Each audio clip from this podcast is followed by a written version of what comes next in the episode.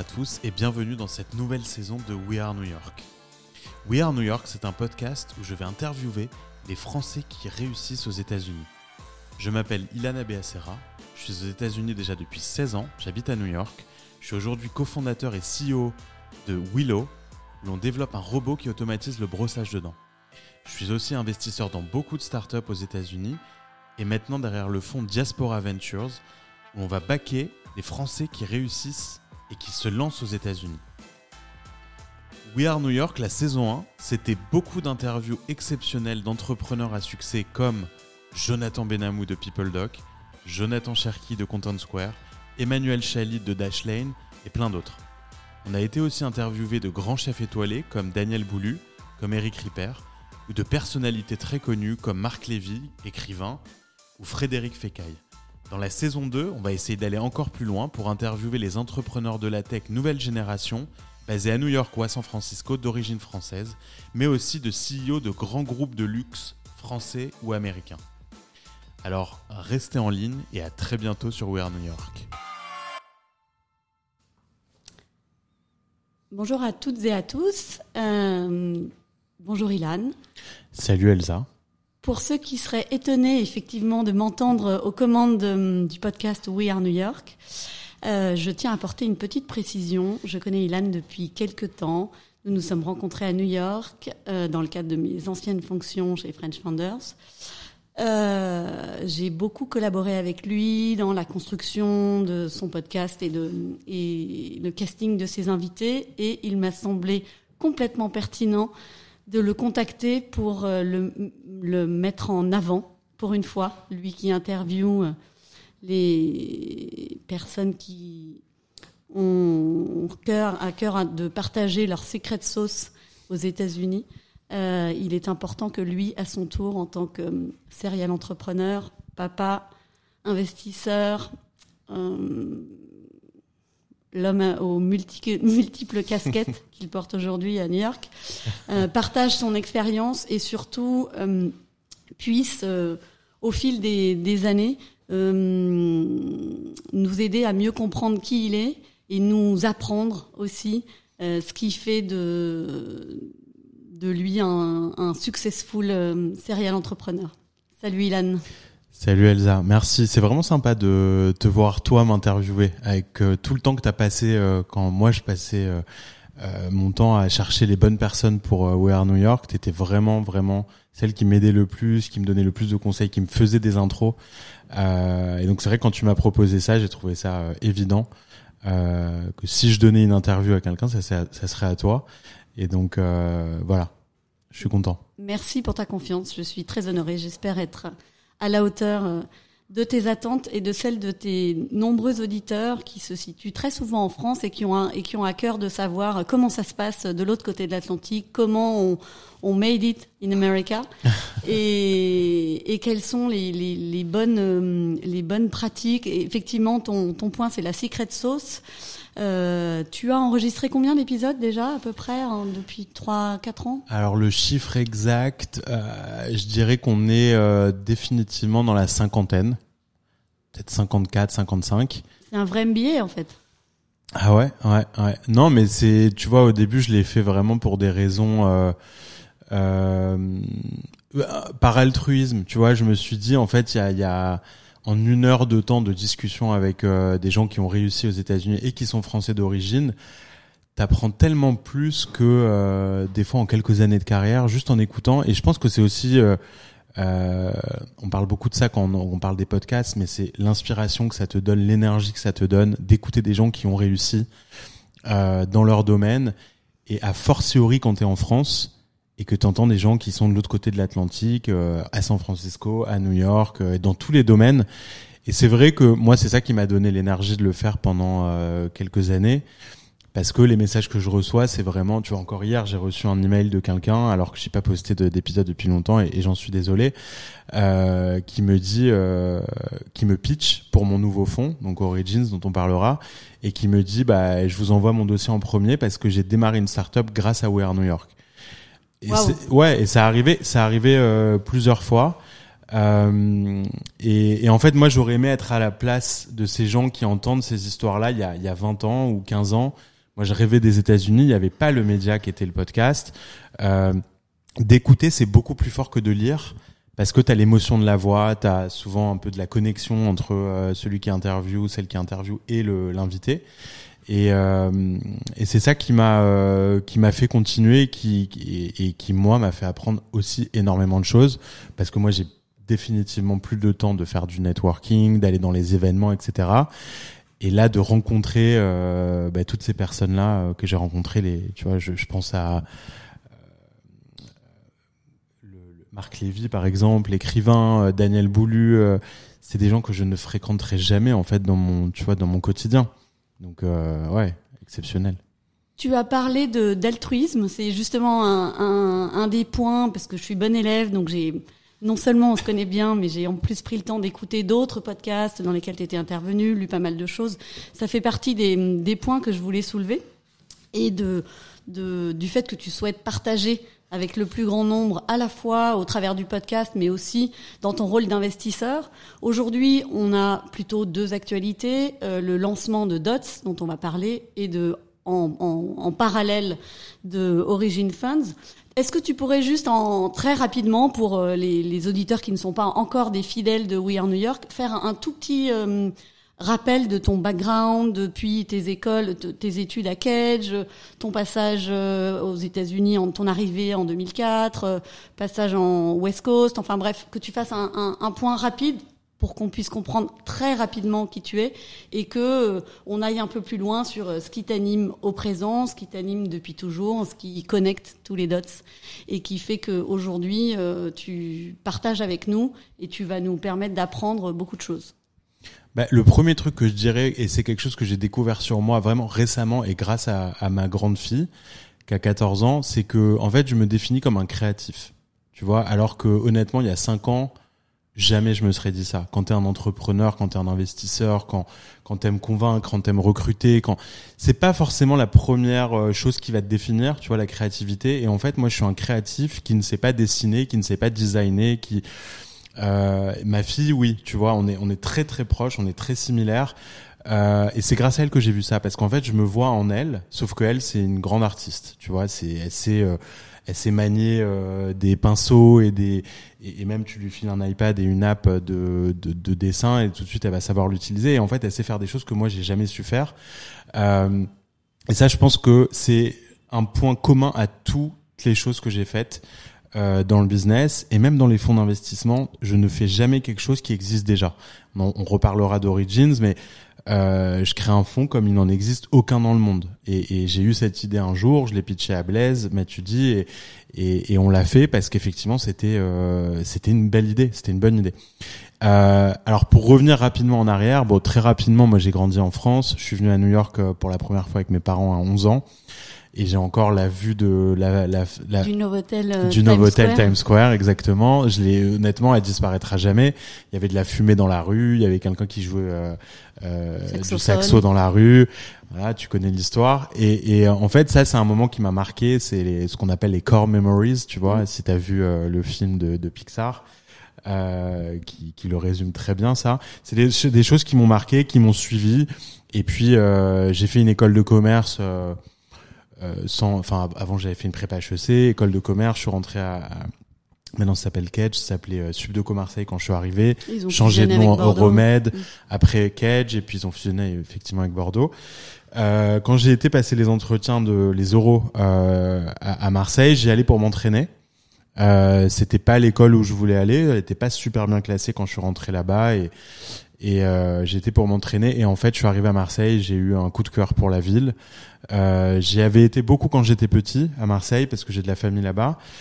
Euh, et puis là j'ai été c'est au milieu de des tu vois de le campus est sympa le campus est super sympa c'est vraiment au milieu des montagnes t'entends les criquets euh, pendant pendant les cours enfin. Et euh, et puis du coup j'ai switché dans ma tête juste avant de passer l'oral avec euh, avec les, les jurys euh, et d'un coup, j'ai vendu. Euh, enfin, quand ils te posent cette fameuse question, pourquoi tu veux venir à, à, à Subdeco?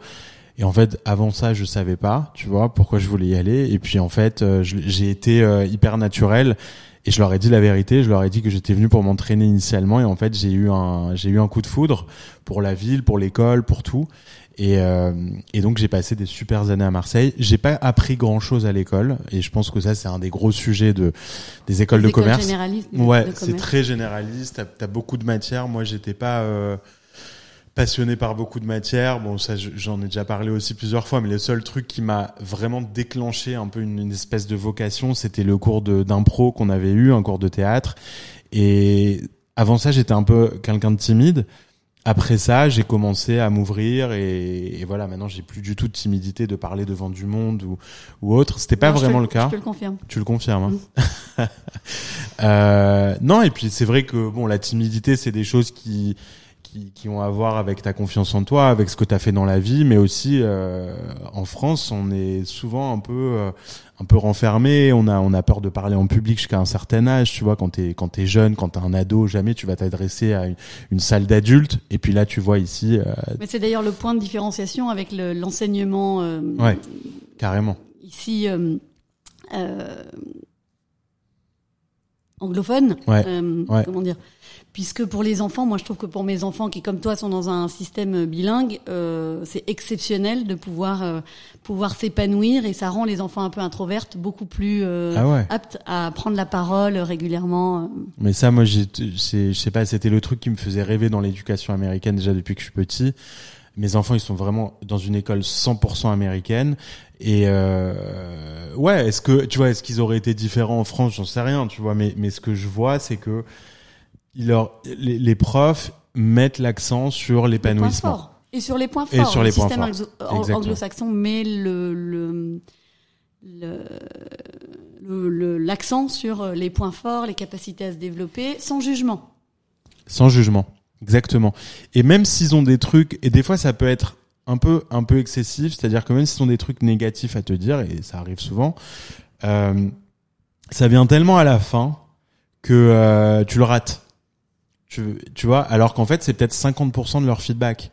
Bon, moi, je préfère ça que l'inverse, quand même, parce que euh, du coup, ils commencent toujours, tu vois, les, les parent-teacher conference, ils vont toujours démarrer par dire, ah, mais c'est bien, elle est, elle, est, elle est heureuse quand elle arrive en classe, elle participe, ils mettent vraiment l'accent là-dessus. Et c'est vrai que moi, j'ai j'ai toujours eu j'ai eu un voilà j'ai jamais redoublé j'étais en prépa j'étais just à chaque fois mais je m'en suis correctement sorti alors que j'aimais pas spécialement l'école. Et en fait, le souvenir que j'ai moi de l'école quand j'étais petit, c'était euh, euh, ah euh, il est plus intelligent que ça, euh, il peut mieux faire, euh, il bosse pas assez, truc. C'était tout le temps le même feedback. Et en fait, la France, c'est c'est c'est un système qui est quand même vachement optimisé pour les bons, pour les les élèves forts. Et quand t'es pas dedans, je sais pas si tu as beaucoup de bons souvenirs de l'école. Je sais pas si tu optimises vraiment euh, toutes ces années d'école euh, au mieux. Bon, après, moi, je suis pas euh, ministère de l'éducation, mais c'est vrai que je, je, je, passe beaucoup de temps là-dessus. J'ai lu plein de livres. J'adore suivre de très près tout ce qui se passe, etc. Donc, c'est vrai que j'ai un avis quand même assez fort là-dessus. Mais voilà, cela étant dit, je suis rentré en école de commerce. J'ai pas appris grand-chose, mais j'ai au moins appris une chose, c'est comprendre un petit peu le commerce au sens très large, euh, j'ai commencé à bosser chez L'Oréal. J'ai fait deux stages, dont le stage de fin d'études chez L'Oréal, alors que c'était très dur. Je crois qu'on a un point commun tous les deux. On est tous les deux non issus d'une parisienne et on a commencé notre carrière chez L'Oréal en ah. grande chance. Là tu, là, tu mets le doigt sur quelque chose de très sensible parce que c'est exactement ce que j'allais te dire. C'est que quand je suis rentré chez L'Oréal, en plus j'étais au marketing euh, de Garnier tu vois, et je me rappelle, si elle écoute, euh, vraiment, je l'embrasse parce que c'est grâce à elle. Delphine Viguier, elle était, euh, Delphine Viguier, elle était directrice marketing de Garnier France. Et j'ai jamais raconté cette histoire, je crois. Et, et en fait, je suis rentré par la petite porte chez L'Oréal. Toi aussi? Moi aussi. Bah, tu vois, voilà. Donc on a, on a, on a. Chez La Roche-Posay. Chez La Roche-Posay. Qui, qui, était en train d'intégrer Face, une vieille marque que l'on sort du. que l'on, voilà. Ben c'est c'est grosse chance. Ouais, c'est alors je pense qu'on va expliquer pourquoi c'est une chance parce que c'est vrai que L'Oréal ça a une réputation de de d'être très élitiste dans les euh, écoles qui recrutent. Effectivement, si t'es pas issu d'une école parisienne donc euh, ESSEC et HEC ESCP, c'est quasiment impossible. Et en fait, moi ce que j'avais fait c'est que j'avais été chercher les offres de stage moi, en fait, je pensais que je voulais faire du marketing. J'avais fait une, une major marketing et, euh, et puis tout le monde te dit en France, tu veux faire du marketing, tu vas chez L'Oréal. On est dans les années 2000, début des années 2000. Euh, Jusqu'à présent, hein, je pense que c'est encore une école de marketing parce qu'il y a des gros budgets. Donc tu vois de tout. Et Il y a en beaucoup fait, de disciplines. C'est, c'est, ça reste une super école difficile d'y rentrer. Ah, ça reste une très bonne école. Peu, de diversité, beaucoup de challenges internes et, et peut-être un manque, pardon pour nos amis euh, l'Oréaliens, peut-être un manque euh, criant de coopération à l'intérieur, parce qu'il y a quand même une sacrée compétition. Sacrée compétition. Peut-être que les modèles évoluent et, je leur souhaite. Mais mm, en tout cas, c'est une chance de pouvoir euh, faire ses premières, premières armes, en tout cas en marketing, dans ce type de structure. Le, le bon point, c'est de savoir s'en aller à temps. Ouais, exactement. Et donc, euh, et donc moi j'avais un, j'avais mon meilleur pote qui est toujours mon meilleur pote à Paris, qui était à l'ESSEC au même moment que moi, et euh, il m'avait donné les codes d'accès euh, du job board de, de l'ESSEC, et il y avait une offre de L'Oréal pour un stage, je crois que c'était en digital marketing, début des années 2000, autant dire que c'était pas. Il pas y avoir beaucoup de candidats. Non, c'était e-commerce, ouais, c'était e-commerce. Et j'ai postulé et je rencontre donc Delphine Viguet. Je me rappelle très bien de ce, ce rendez-vous. C'était à Clichy, non à Saint-Ouen, à Saint-Ouen. Et et puis elle commence à m'interviewer et je vois que très vite elle m'aime bien, c'était sympathique comme euh, comme comme entretien et et elle me dit mais pourquoi t'as appliqué au truc de toi t'as une vraie euh, t'as une sensibilité produit, je le vois. Pourquoi t'as t'as t'as candidaté pour le job de de e-commerce? Je dis bah parce que euh, voilà je, je viens pas d'une parisienne, euh, j'ai pas le la prétention de elle me dit mais non mais ça on s'en fout. Et là elle, elle me montre toutes les produits tous les produits garnis qui étaient derrière elle et elle me demande me pose des questions sur ses produits, sur les étiquettes, sur les marques, sur ce que ça m'évoque, etc. Et à la fin de l'entretien, elle me dit non, mais je vais te prendre, mais tu vas être assistant, euh, assistant product manager. Et ça, c'était le rôle euh, que tout le monde. Rêvé. Ah ouais, le rôle rêvé. Et, euh, et donc je suis rentré comme ça chez L'Oréal. J'ai fait un stage de six mois et je me rappelle vraiment de la première semaine de ce stage. Je me sentais pas du tout à ma place. Comme tu dis, très peu de diversité, euh, que des gens d'HEC ou de l'ESSEC ceux qui venaient de l'ESCP, ils se faisaient déjà charrier, tu vois. Et puis moi, ils me voient arriver. Et, euh, et ouais, et, euh, j'ai, en fait, je pense que ça m'a donné confiance en moi aussi parce que le stage s'est super bien passé. Je suis encore proche de celle qui était ma boss là, là-bas à l'époque, Ingrid. Euh, et puis après, ils m'ont reproposé un stage pour le coup dans les produits de luxe l'année d'après. Donc ça, c'était vraiment la filiale où tout le monde voulait aller. Donc j'avais travaillé au développement parfum de Giorgio Armani à Levallois.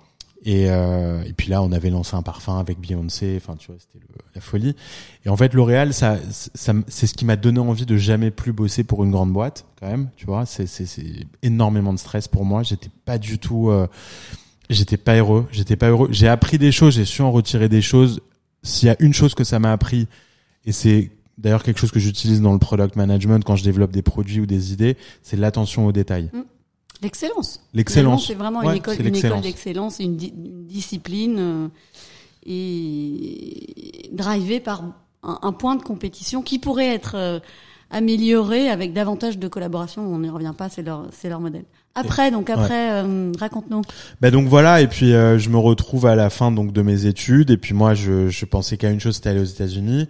Donc L'Oréal m'a proposé un, un job, un full-time job à Paris, et moi, je leur ai dit que je voulais partir aux États-Unis. Et ils m'ont dit non, mais on n'envoie jamais euh, les, les, juniors euh, aux États-Unis. C'est seulement après quelques années si tu l'as mérité. T'as pas demandé au Novotel de, de t'envoyer euh, Non, j'ai pas. J'ai... Tiens, je me demande si j'ai pas postulé un moment au Novotel. Ouais. Euh, d'ailleurs, il n'existe plus le Novotel. Je suis passé devant encore ce matin. Je crois que c'est un autre hôtel maintenant à la place du Novotel à Times Square. J'avoue que je sais pas. Ouais, j'étais, j'étais surpris ce matin. Et, et, et non, et donc du coup, j'ai trouvé un VIE c'est pour ceux qui, qui voilà le, volontariat euh, international, à l'étranger. Ouais, ou en entreprise. Euh, un, service militaire euh, en, en, entreprise pour, pour, les jeunes. Le service militaire était une obligation.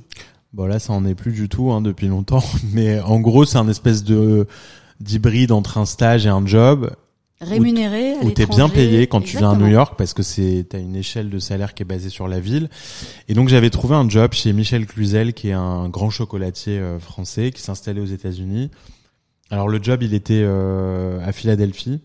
Leur filiale était dans le sud du New Jersey donc à côté de Philadelphie Et euh, j'étais pas, euh, j'étais pas du tout un connaisseur du chocolat. J'aimais pas le chocolat. Et euh, ça a un peu changé maintenant. Mais, euh, mais là, on voit déjà ton art de convaincre. Tu, tu mets Ouais. tout dans la les deux Ouais, épaules dans ouais, la pente ouais. et, euh, et- moi, et t'aimes suis- le chocolat. ouais, ouais, Et exactement. tu fais aimer le chocolat. Voilà. Mais, mais j'avais été honnête, je me rappelle, avec celui qui m'avait interviewé, Jacques, et, et je lui avais dit, et pareil, quand, quand tu, quand tu, après, c'est une question, voilà, effectivement, de relationnel, de tout ça, et c'était pas une question de chocolat ou d'autres choses. Je pense que j'étais capable de vendre un peu d'autres choses. Et donc, il m'a pris, je suis venu à, à, à Philadelphie, et puis j'ai passé trois mois. Au bout de trois mois, j'ai craqué à Philadelphie parce que c'était vraiment pas New York, quoi. C'est vraiment euh, très éloigné de New York euh, culturellement. Et puis, euh, je lui ai mis un ultimatum en lui disant, non, mais moi, je reste pas à Philadelphie, là, je m'ennuie, vraiment, je, je déprimais pas, mais pas loin. Il m'a dit, mais fallait me le dire avant. euh, je t'aurais envoyé euh, t'installer à New York. Il y, a, beaucoup plus de business pour nous là-bas. Et donc, euh, une semaine après, j'étais à New York. Et là, c'est le début de l'aventure euh, américaine où donc j'ai bossé pour eux pendant un an. Et puis ensuite, euh, je voulais absolument rester. Les visas, c'est compliqué. J'avais un ami à, à Miami, Nathanael Cohen, que j'embrasse, qui est toujours un ami. Et, et alors lui, HEC, brillant, euh, qui est arrivé dans les belles années à Miami et, et qui me propose de monter euh, euh, French Network, qui était un site communautaire pour les Français, une espèce de Facebook, mais tu vois, à l'époque, réseau social pour les Français, petites annonces, euh, job, la totale. On est en 2005, donc vraiment le début Deux ans du avant Web 2. Facebook en, en France, quand même. Ouais, ouais, ouais, ouais. C'était, je te dis, Facebook était né à peu près au même moment euh, les dans les universités. Oui. Exactement. Et nous, donc, on s'est lancé là-dessus. Et, et bon, il y avait pas, je pense pas qu'il y avait un marché gigantesque pour ça, mais c'était fun. On a fait ça. euh, on a, on a produit aussi des artistes euh, français aux US comme Gad Elmaleh, Julien Clerc, euh, Patrick Bruel. On les a fait venir aux US. Et puis French Network était sponsor. Euh, très cool. Au bout d'un an, je me marie. Ma femme arrive à Miami. Donc moi, j'habitais là-bas à ce moment-là. Euh, pas du tout fan de Miami. Et donc il a fallu, euh, il a fallu, il a fallu trouver une solution rapide. Ce que femme veut, Dieu veut. Exactement. Et puis, euh, bah, elle venait de Paris, elle, elle adorait Paris. euh, elle, elle, venait originellement de, du Maroc, donc déjà pour elle, Paris c'était New York pour moi, tu vois. Donc euh, ça faisait un choc. Et puis, euh, et puis du coup, je me retrouve à chercher un job à, à New York. Et deux semaines plus tard, je trouve quelque chose. On déménage, on s'installe à New York. Euh, je rejoins une start-up de New York. Au bout d'un an, là, je commence à rentrer vraiment dans la tech avec un vrai network. Que je... En fait, je commence à réaliser que un jour, je serai entrepreneur et euh, bah, il faut commencer à me faire connaître. Et donc, à chaque fois que je rentrais à Paris, je commençais à contacter des gens un peu connus euh, de la tech. Donc, je me rappelle très bien euh, d'avoir fait un call d'email à Marc Simoncini. Euh, il me connaissait ni d'Adam ni d'Ève. Il m'a reçu à l'époque chez Mythique. Fabrice Grinda. Euh, et, et euh, Jérémy Bérébi et tous ces gens-là qui, comptent, qui comptaient d'ailleurs, qui comptent toujours aujourd'hui. Mais c'est vrai, c'est un, un petit point que je voulais souligner. Euh, on en a parlé juste une seconde en off. Euh, J'ai lu ou entendu, ou, ou Mélissa m'en avait parlé, donc ton épouse, que vous êtes rencontrés en seconde. Mm. Euh, et j'ai l'impression que dans l'ensemble de ton parcours, euh, la fidélité est un élément euh, euh, clé et une valeur euh, à laquelle tu tiens parce que très régulièrement, je t'ai entendu citer les mentors ou les personnes qui t'avaient aidé. Euh, tu, les, tu es très reconnaissant envers euh, ces gestes. Euh, à ton tour, tu es euh, généreux dans ta manière de faire du give back et d'accompagner des jeunes entrepreneurs français au travers de, de diaspora dont on parlera aussi, au travers de toutes tes expériences qu'elles soient médiatiques ou, ou davantage entrepreneuriales, tu as toujours euh, une main vers le passé et les personnes qui t'ont aidé. Et, et, tu tends de l'autre côté une main pour euh, ben, hisser les autres, les jeunes. Donc c'est une démarche à la fois fidèle et généreuse. Euh, Est-ce que tu transmets ça aussi à tes enfants? Ben, J'espère, sans que ce soit des leçons, tu vois, je, ils, me- ils me voient. Après, c'est vrai qu'ils me voient pas dans le travail au quotidien, je je sais pas ce qu'ils vont retenir de... Mais bon, après, tu vois là, je... je, je... Tu t'en rends compte de cet élément euh, différent ou tu as l'impression Ouais. que tout le monde est comme ça et que tu es déçu Non, non, non. que quand, quand on n'est pas comme ça avec toi? Non, mais je pense que voilà, quand on arrive à, j'ai j'ai 41 ans aujourd'hui, je me connais de mieux en mieux. Je sais là où je suis bon, je sais là où je suis pas bon, et je trouve que plus les années évoluent et, et, et plus je focus, paradoxalement, parce que ça donne pas l'impression forcément de l'extérieur, mais en fait, je fais peu de choses, mais ce que je fais, je le fais à 16 000% et surtout, je sais là où j'ai un impact, là où je suis meilleur que la moyenne. Et je trouve que dans le monde du travail, il, ne doit pas être question d'être euh, bon dans ce qu'on fait euh, ou d'être un petit peu meilleur. Il faut choisir une voie où tu es 100 fois meilleur que les autres. Parce que sinon, il y a pas, il y a, y a peu de place pour toi, tu vois. Et alors, peut-être que ça s'adapte un peu plus aux entrepreneurs, aux gens qui créent, etc. Parce que quand tu crées une boîte, tu as toujours des concurrents, tu vois, comment tu... Est-ce que tu fais un truc un tout petit peu mieux que la concurrence ou est-ce que tu fais du 10x, tu vois? Et si tu fais pas du 10x, pour moi, ça sert à rien. Et en fait, c'est vrai que moi, j'ai bon, moi, j'ai toujours créé un peu mes, mes trucs à part les premiers jobs. Bah, ta fille te l'a dit, tu vois, le leading by example, ta fille a remarqué que tu étais un créateur. Ouais, c'est grave. Non, mais c'est vrai, c'est vrai. Je pense que tu vois, moi, je de valeur, créatif, tu vois. C'est ça, exactement. Et, et, et, en fait, moi, j'ai l'impression, c'est marrant que tu parles des enfants parce que j'ai l'impression d'apprendre plus de mes enfants euh, que peut-être eux de, de, nous, tu vois. Et, et euh, je pense qu'ils observent quand ils sont petits, tu sais pas, ils ont pas encore beaucoup de personnalité, etc. Donc on verra, tu vois, le l'issue. Mais pour moi, l'empathie, l'intelligence émotionnelle, c'est les, les c'est les valeurs d'aujourd'hui. C'est euh, ce dont on a le plus besoin dans le monde. Euh, le quotient intellectuel, c'est top. Moi, je crois que je, suis, je dois pas avoir un quotient intellectuel exceptionnel. Par contre, j'ai une intelligence émotionnelle qui fait que je sais m'adapter. Bah, la bonne nouvelle, c'est qu'on aura euh, l'intelligence artificielle pour compenser ben voilà. Eh ben, les, les problématiques. Ben, merci, tu m'as solutionné ce, ce problème.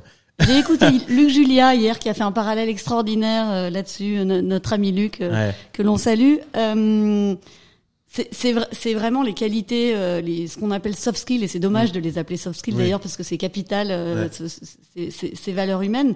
Mais moi, j'ai la même croyance que la tienne, que les enfants, ils sont les, les parfaits indicateurs du désalignement. Si tu mm. dis quelque chose et que tu ne le fais pas ou tu ne le mets pas en pratique tous les jours, tes enfants, ils le spotent tout de suite. Et ils te disent, attends, je comprends pas, euh, attends, maman, tu dis ça, ou papa, ou enfin, peu importe. Et je trouve que c'est assez, assez aiguisé de leur part quand ils commencent à grandir et un vrai effet miroir important pour euh, son comportement, ça va être euh, continuer à être, enfin faire de son mieux pour être euh, exemplaire, mais que ce soit dans la, partie de sustainability, de, mmh. de non jugement, et c'est encore plus vrai aux États-Unis, de l'autre, de, de, de l'altérité. Je trouve que les enfants là-dessus sont très ouverts et beaucoup, enfin très en avance et conscients de, de, de l'avenir de l'humanité, en tout cas, ou des valeurs qu'il faut pousser. Non, mais t'as 100% raison et je je j'étendrai ça en fait à plus que les enfants. Quelque chose que j'ai réalisé aussi il y a pas il y a pas si longtemps que ça, c'est que on doit pas on doit pas euh, pour se sentir bien dans sa peau et pour avoir confiance en soi, on ne doit pas avoir un visage par groupe d'amis, de travail, de de famille, des enfants. Moi, je veux être le même avec tout le monde, tu vois. Et je pense que sinon, t'es pas vrai. Il faut être et ça se voit. Il faut être authentique. Et, et, je pense que ça, c'est pas forcément quelque chose d'évident ou qu'on comprend jeune. Euh, mais tu vois, moi, je, tous mes mondes doivent pouvoir se parler entre eux, euh, parler de moi de la même façon. Tu vois, et je, dire que tu connectes les dots. Je connecte les dots. Je connecte les dots. C'est peut-être une des raisons pour lesquelles cette boîte s'appelle Dots, mais c'est vrai que je pense que c'est ça aujourd'hui qui m'anime le plus. C'est, c'est de connecter les gens, de connecter les dots. Et, et notre cerveau, il est quand même relativement limité. C'est pour ça que j'adore le software parce que c'est une extension de notre cerveau. Et d'ailleurs, ce qu'on fait aujourd'hui euh, chez Dots, je suis revenu dans le software parce que je pense qu'il y a encore tellement de choses pour nous aider à nous augmenter, nous et, et que et qu'on atteint des limites en fait à un moment de, de tu vois quand quelqu'un vient me voir et me dit euh, euh je cherche un job en marketing euh, à San Francisco mon cerveau c'est pas un CRM tu vois. Donc qu'est-ce que je fais? Comme tout le monde bah je vais sur LinkedIn je vais truc et à chaque fois ça prend du temps etc donc tout notre objet nous euh, software entrepreneurs c'est de de réussir à, à être des extensions de notre cerveau. Super transition. Juste pour revenir et gagner un tout petit peu de temps pour qu'on ait plus de temps à consacrer à, à DOT justement et à Origin Funds qui sont plus dans l'actualité. Tu parlais de productivité. Ouais. Productive slash illy, rapide, aujourd'hui DOTS. Donc effectivement, c'est la manière d'avoir... et Willow. et Willow entre les deux, évidemment, dans la partie euh, agilité parce qu'en plus de toutes tes qualités, tu es agile, tu parles, tu passes aussi bien du software au hardware. Et puis, euh, mais là, pour augmenter la productivité, donc tu innoves et euh, conçois un, un, Un gestionnaire tâches. Ouais, un Trello euh, bien avant Trello ou Ouais. en tout cas bien plus bien plus aiguisé. Tu nous en dis juste quelques mots, euh, d'où ça vient, ta vision, qui tu convaincs, euh, comment Ouais, pff, bah, productif, c'est euh, c'est c'est une c'est une aventure exceptionnelle que enfin qui m'a qui m'a construit parce que bah, le, le début de productif il est marrant parce que en gros donc je suis euh, dans la boîte de Jérémy Bérébi euh, euh, qui m'avait embauché pour gérer euh, les opérations aux États-Unis. La boîte n'allait nulle part, ils ont eu des, des gros problèmes avec Google, du coup ils étaient déréférencés, etc. Je commence à voir que ça va nulle part. Et là, euh, je suis dans une situation personnelle qui est franchement pas euh, très excitante parce que j'ai évidemment pas d'argent de côté. Je suis jeune, j'ai bossé pour trois startups en trois ans, mais chaque boîte s'est un peu plantée pour des raisons différentes. Euh, donc, ma femme est enceinte, donc ça c'était excitant, mais mais du coup, euh, on est euh, quand même la, notre vie va changer. Et puis je, je vois pas d'avenir dans mon boulot actuel. Et là, en fait, euh, contre toute attente, je sais pas pourquoi, je me dis bah c'est le moment de monter une boîte. Donc faut être un peu, faut être un peu fou quand même. Mais je me disais que j'avais pas grand chose à perdre. En fait, je gagnais pas non plus euh, des milliers des cents. Donc euh, et donc là, je commence à travailler sur cette idée. Et pourquoi? En fait, donc on est on est euh, début 2008. L'iPhone se lance en 2007. L'App Store se lance fin 2008. Donc moi, quand je monte Productive, il y a pas l'App Store, il y a pas d'Android, il y a rien. Euh, Il y a que l'iPhone. Et en fait, très vite, je me dis, mais en fait, le mobile, ça va changer notre façon de travailler. Et donc, il faut commencer à développer des, des, des, des applis de productivité qui marchent sur, un, sur le web, sur un browser, mais aussi sur le mobile. Et j'ai tout de suite pensé aux tâches. Donc moi, j'utilisais toutes les. J'étais un geek, euh, j'étais un productivity geek, j'avais toujours été. Donc je connaissais le marché très bien. Et là, je me dis quand même, il y a quelque chose à faire de créer une, une appli de gestion de tâches qui va juste m'envoyer une notif sur mon mobile quand euh, il y a un reminder sur une tâche. Bon, aujourd'hui, j'ai conscience que c'est, voilà, tu peux, tu peux en rigoler, mais à l'époque, Non, je suis euh, très admirative. Je, voilà. je, je, je souris de, de, Ouais. côté visionnaire Non, et, de l'approche besoin. Il te ça, suivra après pour Illy, presque. qui- toujours, oui, qui, Et, et aujourd'hui chez Dots, tu vois. Donc il y a un, qui- y a un carrément. Il y a toujours, il y a toujours un fil. Cré- exactement, créateur et créatif. Et non, donc moi j'ai, comme je le dis, je le dis souvent, mais un, un entrepreneur pour moi, il a un petit peu de prophétie en lui. Ou en elle. C'est c'est c'est quelque chose qu'on a du mal à, à se dire et je pense qu'on l'entend pas souvent ça mais tu dois voir un peu l'avenir avant les autres. Alors tu as des entrepreneurs qui sont euh, loin du compte et puis t'en as d'autres qui sont pas loin et t'en as d'autres qui sont un peu qui ont le T'as un pif. côté intuitif aussi, voilà. t'as un côté intuitif et puis ouais et puis bon c'est c'est euh, donc c'est comme ça que, que j'ai eu cette idée là et puis je me suis dit bah et puis tout le monde en parlait à l'époque mais iPhone, Apple va ouvrir l'iPhone aux développeurs et donc on va pouvoir développer des apps et il faut qu'on soit les premiers dessus. Et donc c'est comme ça qu'on a démarré. Et puis là, j'avais pas de développeur, j'avais pas de CTO, j'étais personne. Et il se trouve que le frère de ma femme, Arik, il était à, Epitech en train d'étudier, un, un surdoué de l'informatique, codé depuis qu'il avait 13 ans. Et on est en mai. Je dis, écoute, Arik, j'ai ouais, j'ai une idée de, de start-up euh, ou de produit. Je sais même pas si je lui ai dit que c'était une boîte à l'époque. Euh, viens passer l'été chez nous à New York et on bosse dessus. Tu vois, en échange, c'est chez nous. euh, tu passes l'été à New York et et, euh, et donc on a commencé. Et en fait, très vite, parce que je je- j'aime vendre, j'ai fait un deck et puis j'ai commencé à aller voir bah, justement toutes les personnes que que j'avais rencontrées euh, les années d'avant. Et c'est comme ça que j'ai commencé. On a levé, je crois, de mémoire 150 000 dollars. C'était le bout du monde. Un Mais- bon début. ah ouais, non mais c'était pour moi c'était en parallèle comme je savais pas si j'allais être capable de payer les factures, j'avais même été euh, voir euh, un ou deux restaurants pour leur demander s'ils n'avaient pas besoin d'un serveur, sans visa ni rien, mais euh, j'ai eu la chance, j'en ai fait que deux des, des restos et puis ensuite euh, on a levé de l'argent donc j'ai pu me payer un salaire vraiment minimum. Puis à l'époque, bon, il faut dire ce qui est aussi, les salaires n'étaient pas du tout comme aujourd'hui, les, les prix n'étaient pas comme aujourd'hui, donc c'était jouable. Aujourd'hui, la barre est quand même plus haute. Euh, et puis c'est comme ça qu'on a démarré, démarré Productive. Bon, L'histoire de Productive, elle dure quatre ans, euh, beaucoup d'apprentissage. 1, productif 2. Ouais, bah en fait, euh, bon, le, le, le, truc le plus marquant de l'histoire de Productive, c'est que on a on a levé un petit peu d'argent et puis très vite, je sais pas pourquoi, j'avais quelque chose avec la presse, c'est-à-dire que à chaque fois que je contactais les journalistes, je sais pas, ils parlaient de nous et puis peut-être parce que t'es convaincant. Bah, peut-être, euh, je savais leur parler ou je- en fait je me, je me comme comme toujours je me mets à leur à leur place, je me mets à, à la place de, de celui ou celle qui est en face et et je leur racontais une histoire qu'ils avaient envie d'entendre et en l'occurrence c'est vrai qu'on on était vraiment parmi les premiers à rendre le logiciel d'entreprise un peu sympa. Euh, on avait vraiment un design un peu nouveau qui ressemblait presque à Facebook, euh, mais dans le monde de l'entreprise, on est en 2009, hein, tu vois, c'est- pas du tout à, ce stade. Et, donc, on a toujours eu beaucoup de presse et les utilisateurs arrivaient comme ça, mais au début, on convertissait pas du tout bien les, uti- les utilisateurs. On avait un mauvais produit, une bonne idée, mais un mauvais produit. Parce que moi, c'était la première fois que je développais euh, quelque chose. Et puis, euh, au bout d'un an et demi, plus d'argent, plus de cash. Euh, J'avais vraiment pas envie d'arrê- d'arrêter. Et puis un jour, je parle à l'un de nos investisseurs, Arthur Madrid, qui est, qui est encore un très bon copain, et et, et je et je lui dis, bah, j'étais un peu dépité, quoi. Je lui dis voilà, on n'a plus d'argent, euh, mais j'ai compris ce que voulaient les utilisateurs. J'avais eu vraiment un eureka moment où avec tous les feedbacks qu'on recevait et les raisons pour lesquelles les gens n'utilisaient pas le produit, j'avais compris quelque chose qui m'a suivi en fait le reste de ma vie. Et c'est une des motos de, de, de Y Combinator qui dit Make something people want. Ouais, bien sûr. Ouais. Mais aussi, Mais- c'est une capacité d'écouter le feedback Ouais. et de faire une itération qui, qui correspond aux besoins du moment, mais c'est c'est une euh, c'est encore une nouvelle compétence que doit avoir l'entrepreneur de d'accepter de se remettre en question et 100%. d'écouter le Ah bah sinon si t'es têtu, oui, il vaut, mieux faire un autre job parce que là, euh, quand les gens n'utilisent pas ton produit, il y a un problème.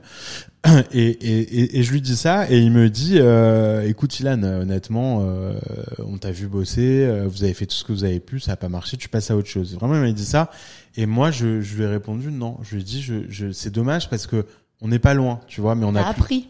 Ouais, j'ai appris. Et, j'avais vraiment senti que j'avais découvert quelque chose euh, qui allait me suivre. Et, euh, et puis voilà, bah, le destin. euh, une semaine après, je, suis invité à un événement où je pitch une salle. Et à la fin de cet événement, il y a, y a un mec qui vient me voir, un Américain du Connecticut, qui me dit J'ai beaucoup aimé ton pitch, je vais te présenter un fonds, Palm Ventures, et ils vont investir dans ta boîte. Comme ça. Vraiment avec cette assurance-là. Et, euh, et je leur parle, et long story short, un mois plus tard, ils investissaient un million de dollars Sur une vision. sur une vision. Et en fait, là encore, j'ai changé l'histoire. C'est-à-dire que j'aurais pu les pitcher sur ce qu'on a fait avant, mais en fait, j'ai décidé de changer l'histoire et de leur dire, en fait, voilà ce qu'on va faire. Et voilà pourquoi on lève de l'argent. Et ce qu'on a fait jusqu'à maintenant, c'était des essais. Voilà. Et euh, donc, effectivement, je leur ai pitché Productive 2 qu'on allait lancer du coup euh, été 2010. Et là, c'est le début de la vraie aventure de Productive où euh, bah là, on, a commencé vraiment à avoir euh, beaucoup de, Là, on rentre dans la success story. Ouais, euh, là ça commençait vraiment à être intéressant. La, la, L'American Dream. ouais, presque l'American Dream. Bon, n'exagérons rien, mais quand même. Mais c'était les débuts. Un C'était. référentiel dans le Dream. euh, On, Ouais. on est dans le bon début du, du, du rêve. Mais pour moi, oui, parce que euh, là, on commençait à avoir un peu des, des voilà, de, le, le destin qui nous aidait. Euh, et puis, je me rappelle du moment où on a lancé notre appli euh, Mac pour Productive, l'été 2010, euh, la semaine où le Mac App Store est sorti pour euh, Apple. C'est-à-dire qu'avant, il n'y avait pas de possibilité de télécharger des applis pour Mac, et nous, on est arrivé au moment où ils l'ont lancé, et donc on était feature de partout, et, et, et on était Le momentum. le momentum, exactement. Et ça, c'est fou parce que tu te sens vraiment emporté dans la vague. Tu tapais Task Management sur Google, on était premier des résultats, on était devant Task Management sur Wikipédia. On avait du trafic vraiment tous les jours, on avait des downloads, des users, enfin, puis on a commencé à générer de l'argent. Et puis, euh, bah ça, ça c'est voilà. Après, euh, Productive 3, etc. Et puis un jour, euh, effectivement, euh, au moment où là, on commençait vraiment à avoir euh, quelque chose de sympa, on a une term sheet pour lever de l'argent et euh, une boîte en Californie, Jive, une boîte publique qui nous contacte pour euh, très très vite nous parle de rachat. Alors le jour même, quasiment le ouais le, le premier jour, au téléphone, nous dire voilà on veut concurrencer votre levée de fonds, venez nous voir à Palo Alto. Donc là, vente Jive. On Ouais. fait l'épisode court pour qu'on Ouais ouais ouais oui après. oui oui vente. Première vente, première, Première vente, euh, bah ta vie change. Euh, le, le, Tu t'installes à Palo Alto. on s'installe à Palo Alto. On- On fait ce qu'on appelle Le le, vest in in peace. peace. Voilà, tu vois, tu, tu lis dans mes pensées. Le Vest in Peace, c'est euh, bah, t'attends euh, effectivement de d'acquérir un peu toutes les actions qu'on t'a filées post acquisition et voilà. Sauf que moi, je l'ai jamais vécu comme ça et euh, je me suis dit attends, c'est une boîte quand même qui est rentrée en bourse il y a un an. Ils étaient 500 employés quand on est arrivé, ils étaient 1000 quand je suis parti. Il faut observer ce qui se passe, il faut comprendre parce que moi c'est ça que je veux faire un jour. Je veux je veux être à la place du CEO de Jive. Et hum, du coup, j'étais assez proche de tous les top execs de Jive, qui était une vraie boîte américaine, une vraie grosse boîte de software, très connue pour la vente. C'était très, très bon vendeur chez, chez Jive. Et puis, euh, euh, bon, euh, Palo Alto, sympa, mais enfin, si, on a, on a, on a vraiment aimé en famille parce qu'on avait besoin de repos après toutes ces années à New York, donc ça, c'était top. Mais voilà, Pas honnêtement. l'excitation et Oh le non, foisonnement qu'on ouais. peut avoir Non, à moi je m'embêtais. Moi je m'embêtais honnêtement et puis j'aime pas le côté vraiment très euh, euh, Aseptisé. aseptisé de la Silicon Valley. Euh, c'est une région qui est magnifique, mais je m'y sens pas bien. Je sais pas pourquoi, je j'ai pas, euh, je, je connecte pas en fait avec. euh, je trouve que il y a une espèce de de de- d'intelligentsia et de bulle. Tu vois, ceux qui ont fait Stanford, ceux qui ont bossé chez Facebook, je me sens pas du tout proche de ça. J'ai des copains dans toutes ces boîtes et qui ont fait Stanford aussi, mais voilà, je, je, quand je suis là-bas, je me sens pas bien, je me sens pas à ma place. Ça manque de diversité un petit peu peut-être. Ouais, manque de diversité, d'inclusivité. ouais, D'inclusion. d'inclusi- d'inclusion, carrément. Tu vois, c'est c'est derrière ce, ce ce paraître, tu vois, de de euh, la Silicon Valley, on invente le futur de le monde de demain, etc. Euh, en fait, je sais pas, je je sonne, je, trouve que ça sonne justement faux. Euh, et et donc je me sentais pas bien. Et d'ailleurs, jusqu'à ce jour, j'ai du mal à aller là-bas. Tu vois, quand j'y vais, je suis je suis pas bien. J'arrive j'arrive à SFO. Je suis plus moi. J'ai j'ai l'impression de devoir jouer un peu un rôle de quelqu'un que je suis pas.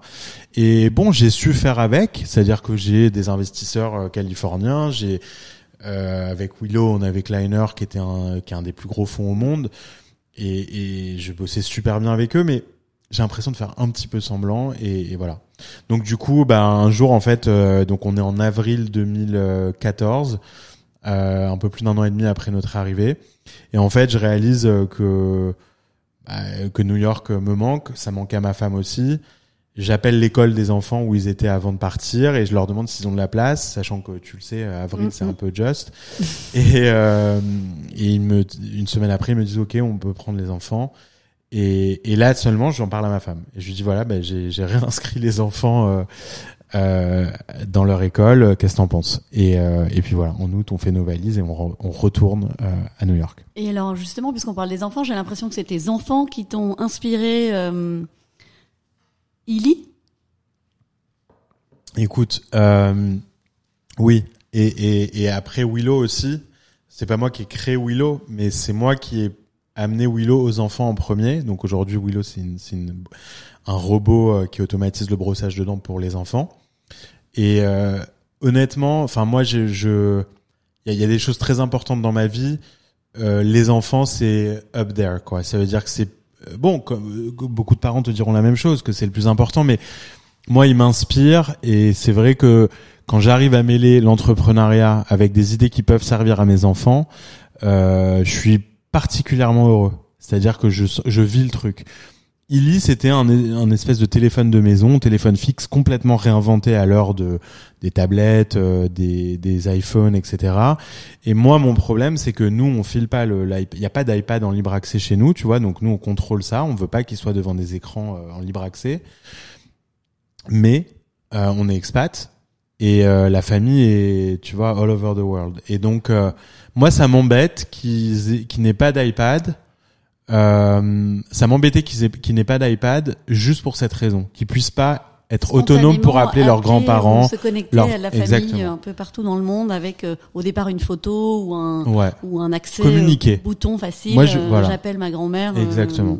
Je voulais qu'ils puissent communiquer avec leurs petits cousins tout seuls, sans nous demander notre, notre téléphone, euh, envoyer des dessins, des photos, vrai, vraiment communication euh, comme on comme on le fait aujourd'hui avec nos, nos, nos téléphones.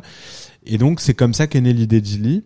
Et, euh, et je pense que c'était une, une excellente idée euh, qui a pas eu le succès euh, qu'elle aurait mérité cette idée, mais elle existe aujourd'hui cette idée chez Facebook avec Portal, chez euh, Google avec euh, euh, leur partenariat avec LG qui a fait un device qui ressemble beaucoup à Illy et Amazon qui a fait Echo Show et pareil où tu peux faire du vidéo. Librement inspiré de. Eh ben alors honnêtement bon ça c'est ça mérite un autre podcast parce qu'il y, y a eu vraiment beaucoup de de de de- d'histoires intéressantes à raconter derrière tout ça et je, je, je sais je, je, je sais qu'ils se sont inspirés de nous euh, puisque on est en discussion de rachat avec toutes ces boîtes là mais euh, nous on a dû s'arrêter parce que on n'avait pas levé assez pas de cash ouais. Ouais, et on avait levé 3 millions, donc au début c'était hyper facile de lever. Euh, sauf que quand tu crées une boîte hardware, euh, en fait ça coûte vraiment cher. Et moi je l'ai découvert avec Illy. On a levé 3. Si on avait levé 5 au début, on aurait mis Illy sur le marché. Et après on aurait eu peut-être une autre histoire. Après moi j'ai jamais de, de, de regrets. Tu vois, je, je pense que tout ce qui arrive euh, euh, dans la vie c'est pour une bonne raison. Tu vois, et, et, et, et très très vite j'ai pu le vérifier. Comment tu, comment tu le dis euh, Gamzu El Tova En, hébreu- en hébreu, ouais, ça se dit comme ça, Tova.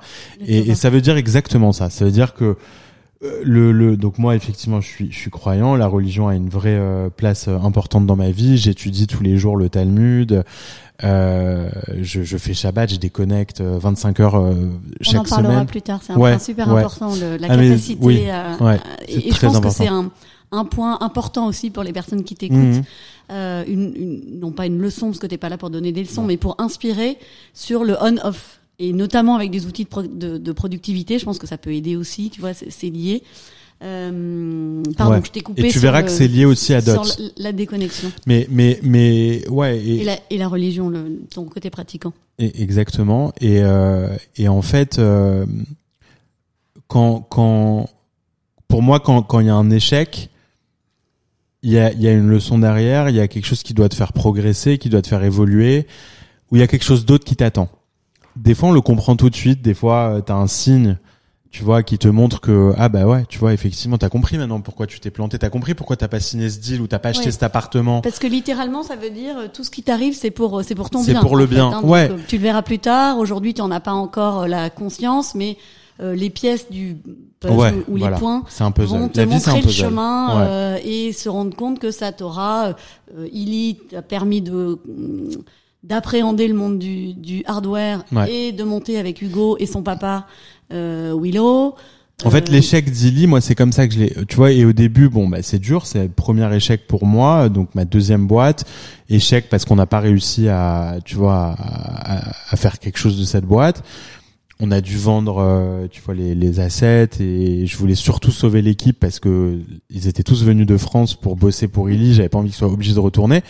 On a réussi à sauver ceux qui voulaient rester aux États-Unis. Ils ont, ils ont, tu les as replacés. voilà, euh, enfin c'est ceux qui nous, qui ont racheté euh, les assets, donc c'est pas une vraie acquisition, mais voilà. Euh, bon, et pour moi c'était bah, une phase quand même un petit peu un petit peu difficile. Moi, je, je suis tout le temps positif, donc j'ai j'ai jamais eu de phase vraiment de dépression, de déprime, ou mais forcément de remise, en question. Tu vois, tu te dis bon bah qu'est-ce qu'on a fait de pas bien, qu'est-ce qu'on aurait pu faire différemment? Et en fait, sept mois plus tard, je rencontre Hugo et son père, euh, Jean-Marie de Limoges qui, a, qui ont développé un, donc justement un robot qui automatise le brossage de dents. La boîte s'appelait Prodontis. Très difficile pour eux de lever de l'argent. Toute petite équipe, ils étaient quatre euh, à Limoges.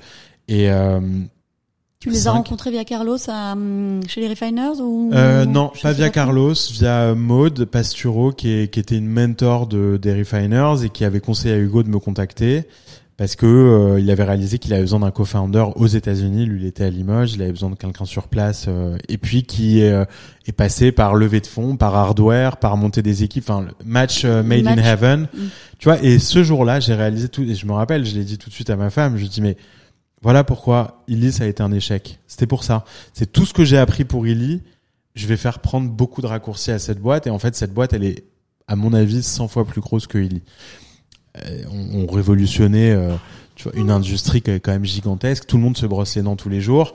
Tu vois, et pour moi, ça y est. Tu vois, pas- ouais, enfin, on oui, on l'espère tous, même plusieurs fois par jour. D'ailleurs, il faut se brosser les dents deux fois par jour, deux minutes, je, je précise. Euh, et, et tu vois, tout, tout s'est éclairci. Et en fait, Illy, d'un coup, c'est devenu, ben, tu vois, je l'ai, je l'ai transformé dans ma tête d'une expérience un peu sombre, la fin, euh, vers euh, en fait un step vers quelque chose de plus grand. Et si j'avais pas, si j'étais pas passé par Illy, il y aurait pas eu Willow et bon Willow on verra ce que ça deviendra mais en tout cas c'est très très grande euh, ambition pour cette boîte et, et, et donc voilà et donc ça ça en fait quand quand tu as cette, cette cet état d'esprit de se dire ok mais ça je pense que ça aide quand même de de croire en, en, tu vois en, en une puissance En quelque chose de plus grand que ça. bah oui bah oui parce que je- tu vois on j'en ai on m'a souvent posé cette question parce que j'ai déjà écrit des articles sur Shabbat et, et sur Gamzul et Tova etc et, et, et on m'a déjà demandé est-ce que tu crois qu'on peut avoir cette, cette, cette- cette- ce mindset si on croit pas en Dieu? Honnêtement je sais pas. Je pense que c'est difficile parce que il faut comprendre que tout ne repose pas sur nous, tu vois. Et moi, ça, je le sais, mais vraiment au plus profond de moi. C'est-à-dire que moi, j'ai l'impression d'avoir certaines, euh, euh, certaines, euh, certaines qualités, certaines choses qui sont différentes d'autres, d'autres personnes. Euh, mais je sais que j'ai un coup de main. Tu vois, je sais que je suis pas tout seul. Et surtout, c'est ça qui te permet de rebondir, de jamais déprimer. D'avoir la foi. Ouais. Enfin, la foi, en- et qu'elle soit en Oui, oui, oui, oui, hein, religieuse ou la foi tout court, oui. Et puis il y a des gens qui ont cette, confiance. euh, Exactement. Il y a des gens qui ont ça euh, inné, euh, mais moi c'est clair que ça m'aide au quotidien.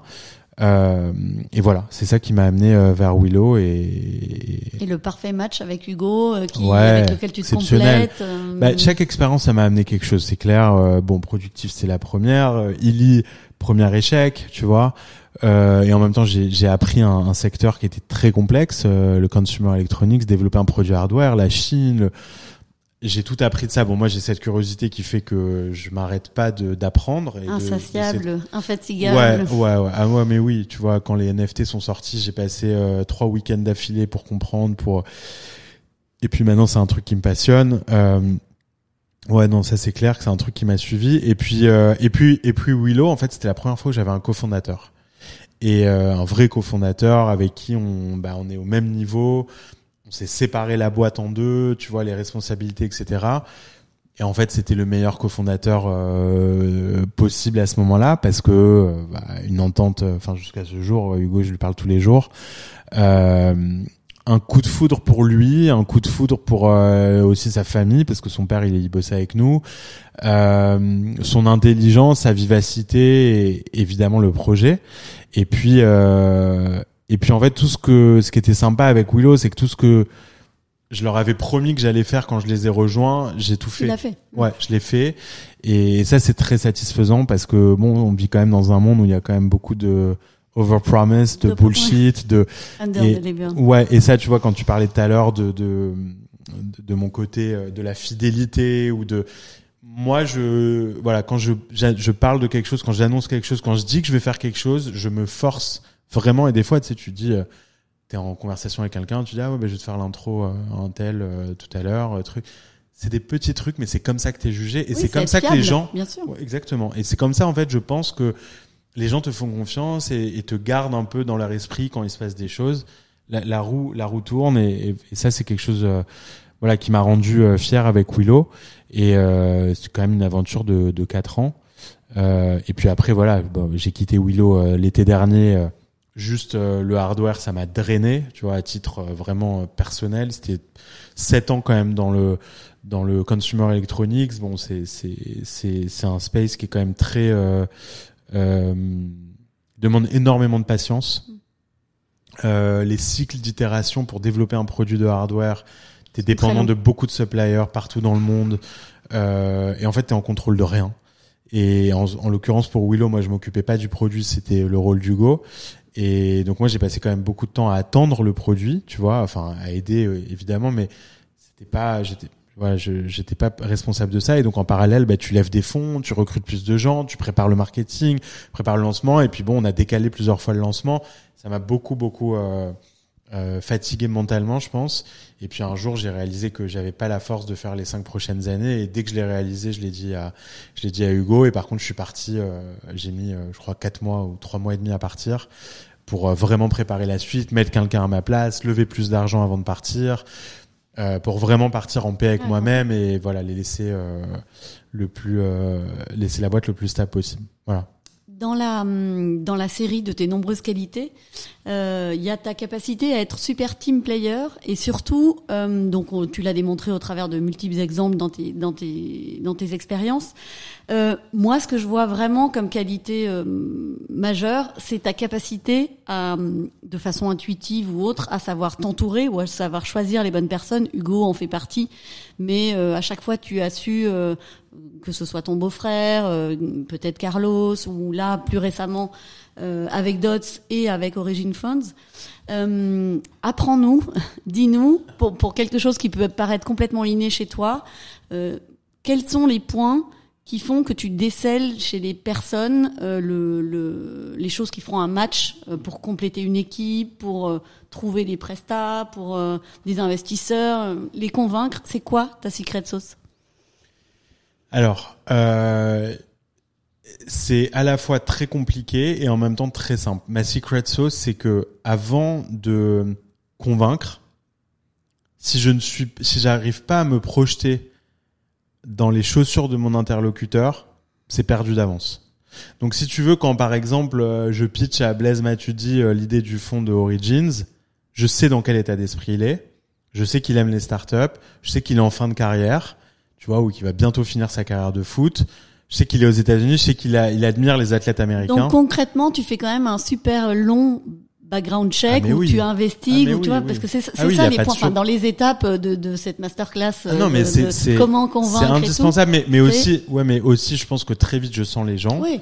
en tout cas j'ai une intuition que euh, dans laquelle j'ai vraiment confiance moi euh, je me je, c'est pas que je me trompe jamais mais au moins si je me trompe bah c'est tu vois je, je, je je, je peux m'en vouloir qu'à moi. Alors que quand tu écoutes les avis des uns et des autres, bon bah quand, quand tu te plantes à cause des autres, ça, ça, ça fout les boules. Donc oui, effectivement, je sais. Tu vois, Blaise, je lui ai pas proposé l'idée tout de suite. Ça a pris quelques mois. Mais quand je lui ai proposé, j'avais les mots. J'avais, euh, je me suis mis dans sa tête en fait. Je pense que, alors ça c'est un secret qu'il faut pas trop révéler non plus à ceux qui travaillent avec moi, mais je, je pense qu'ils seront pas surpris, ceux qui l'écoutent. Jérémy, euh, mon, mon, mon cofondateur avec Dan de, de Dots, euh, Jérémy, euh, designer euh, ultra brillant dans le software, qui a revendu sa boîte d'avant à Microsoft. je l'ai contacté une première fois pour lui parler de cette idée. c'était pas le bon timing et ça faisait longtemps que je lui avais pas parlé. Tu vois, donc typiquement, j'arrivais pas au bon moment avec les bons mots, etc. Il venait d'avoir un enfant, il avait envie d'en profiter, etc. Pas le bon timing. Sept mois après, je repense à lui. Je me dis non mais c'est avec lui qu'il faut que je m'associe parce que on a un challenge de design derrière ce produit. C'est on va développer une interface qui n'existe pas aujourd'hui. J'ai besoin d'un super designer. Tu pourras nous pitcher Dot Bien sûr, je, je, vais expliquer, euh, expliquer Dot très rapidement. Et, et en fait, euh, là, je le recontacte mi-août l'année dernière. Euh, et là, c'était le bon moment. Et là, c'était les bons mots. Et deux jours après, on, avait décidé d'y aller ensemble. Dan, euh, notre CTO, euh, bah, Dan, pour le coup, pour parler de fidélité, c'était mon, back-end engineer chez Productive, tu vois, en 2012, je l'avais fait venir. Et puis, dès que je lui ai parlé de cette idée, il, voilà, il m'a re-rejoint. Il était chez Illy aussi, Dan. Donc, euh, ouais, la, clé, c'est et j'avais fait un, espèce de executive education à, à Columbia euh, sur la négociation. Je pense que ça, ça m'a aidé quand même un petit peu. Euh, le, le, le, type qui nous donnait euh, ce cours, c'était un ancien négociateur à l'ONU. Ah. Et il nous disait un truc qui m'est toujours resté, il nous dit negotiation is not a zero, it's a zero sum game. C'est-à-dire que tu peux pas sortir gagnant et l'autre perdant, ça, ça n'existe pas. Il faut toujours donner quelque chose à l'autre pour pour arriver à, à, ton but aussi à toi. Mais il faut que tout le monde y gagne quelque chose. Et moi, je le fais pas par stratégie. Je pense que naturellement, je me mets à la place des gens. J'ai cet altruisme. Je pense aux autres avant moi. Une empathie naturelle. Euh. Ouais, non, complètement naturel. Et vraiment, c'est pas quelque chose de. Encore une fois, tu vois, si, si t'es quelqu'un de vrai, il y a pas. Tu c'est pas quelque chose que tu peux forcer. Je me mets, je mets toujours l'intérêt des autres avant le mien, mais vraiment 100% du temps.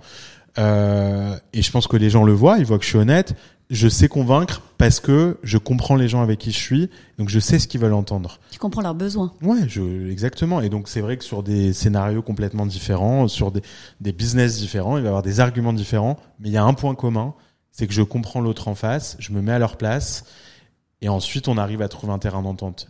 Pas toujours, ça c'est parce qu'on voit les projets qui émergent, mais et qui ont fonctionné. Il y en a qui n'ont pas fonctionné. Est-ce que aussi dans ta capacité à, à former des équipes euh, gagnantes, euh, on en revient sur les success stories, tu vois, diverses, mais est-ce que il y a, y a pas aussi l'humilité de reconnaître que tu es bon dans un super domaine, mais que tu as envie d'être entouré de gens qui sont euh, meilleurs que toi dans leur euh, dans leur expertise? Et ça, je pense qu'il n'y a pas beaucoup de de leaders aujourd'hui. Enfin, il y, en a, il y en a pas mal quand même, mais qui acceptent euh, d'être entourés de gens euh, meilleurs qu'eux dans, dans plein de domaines.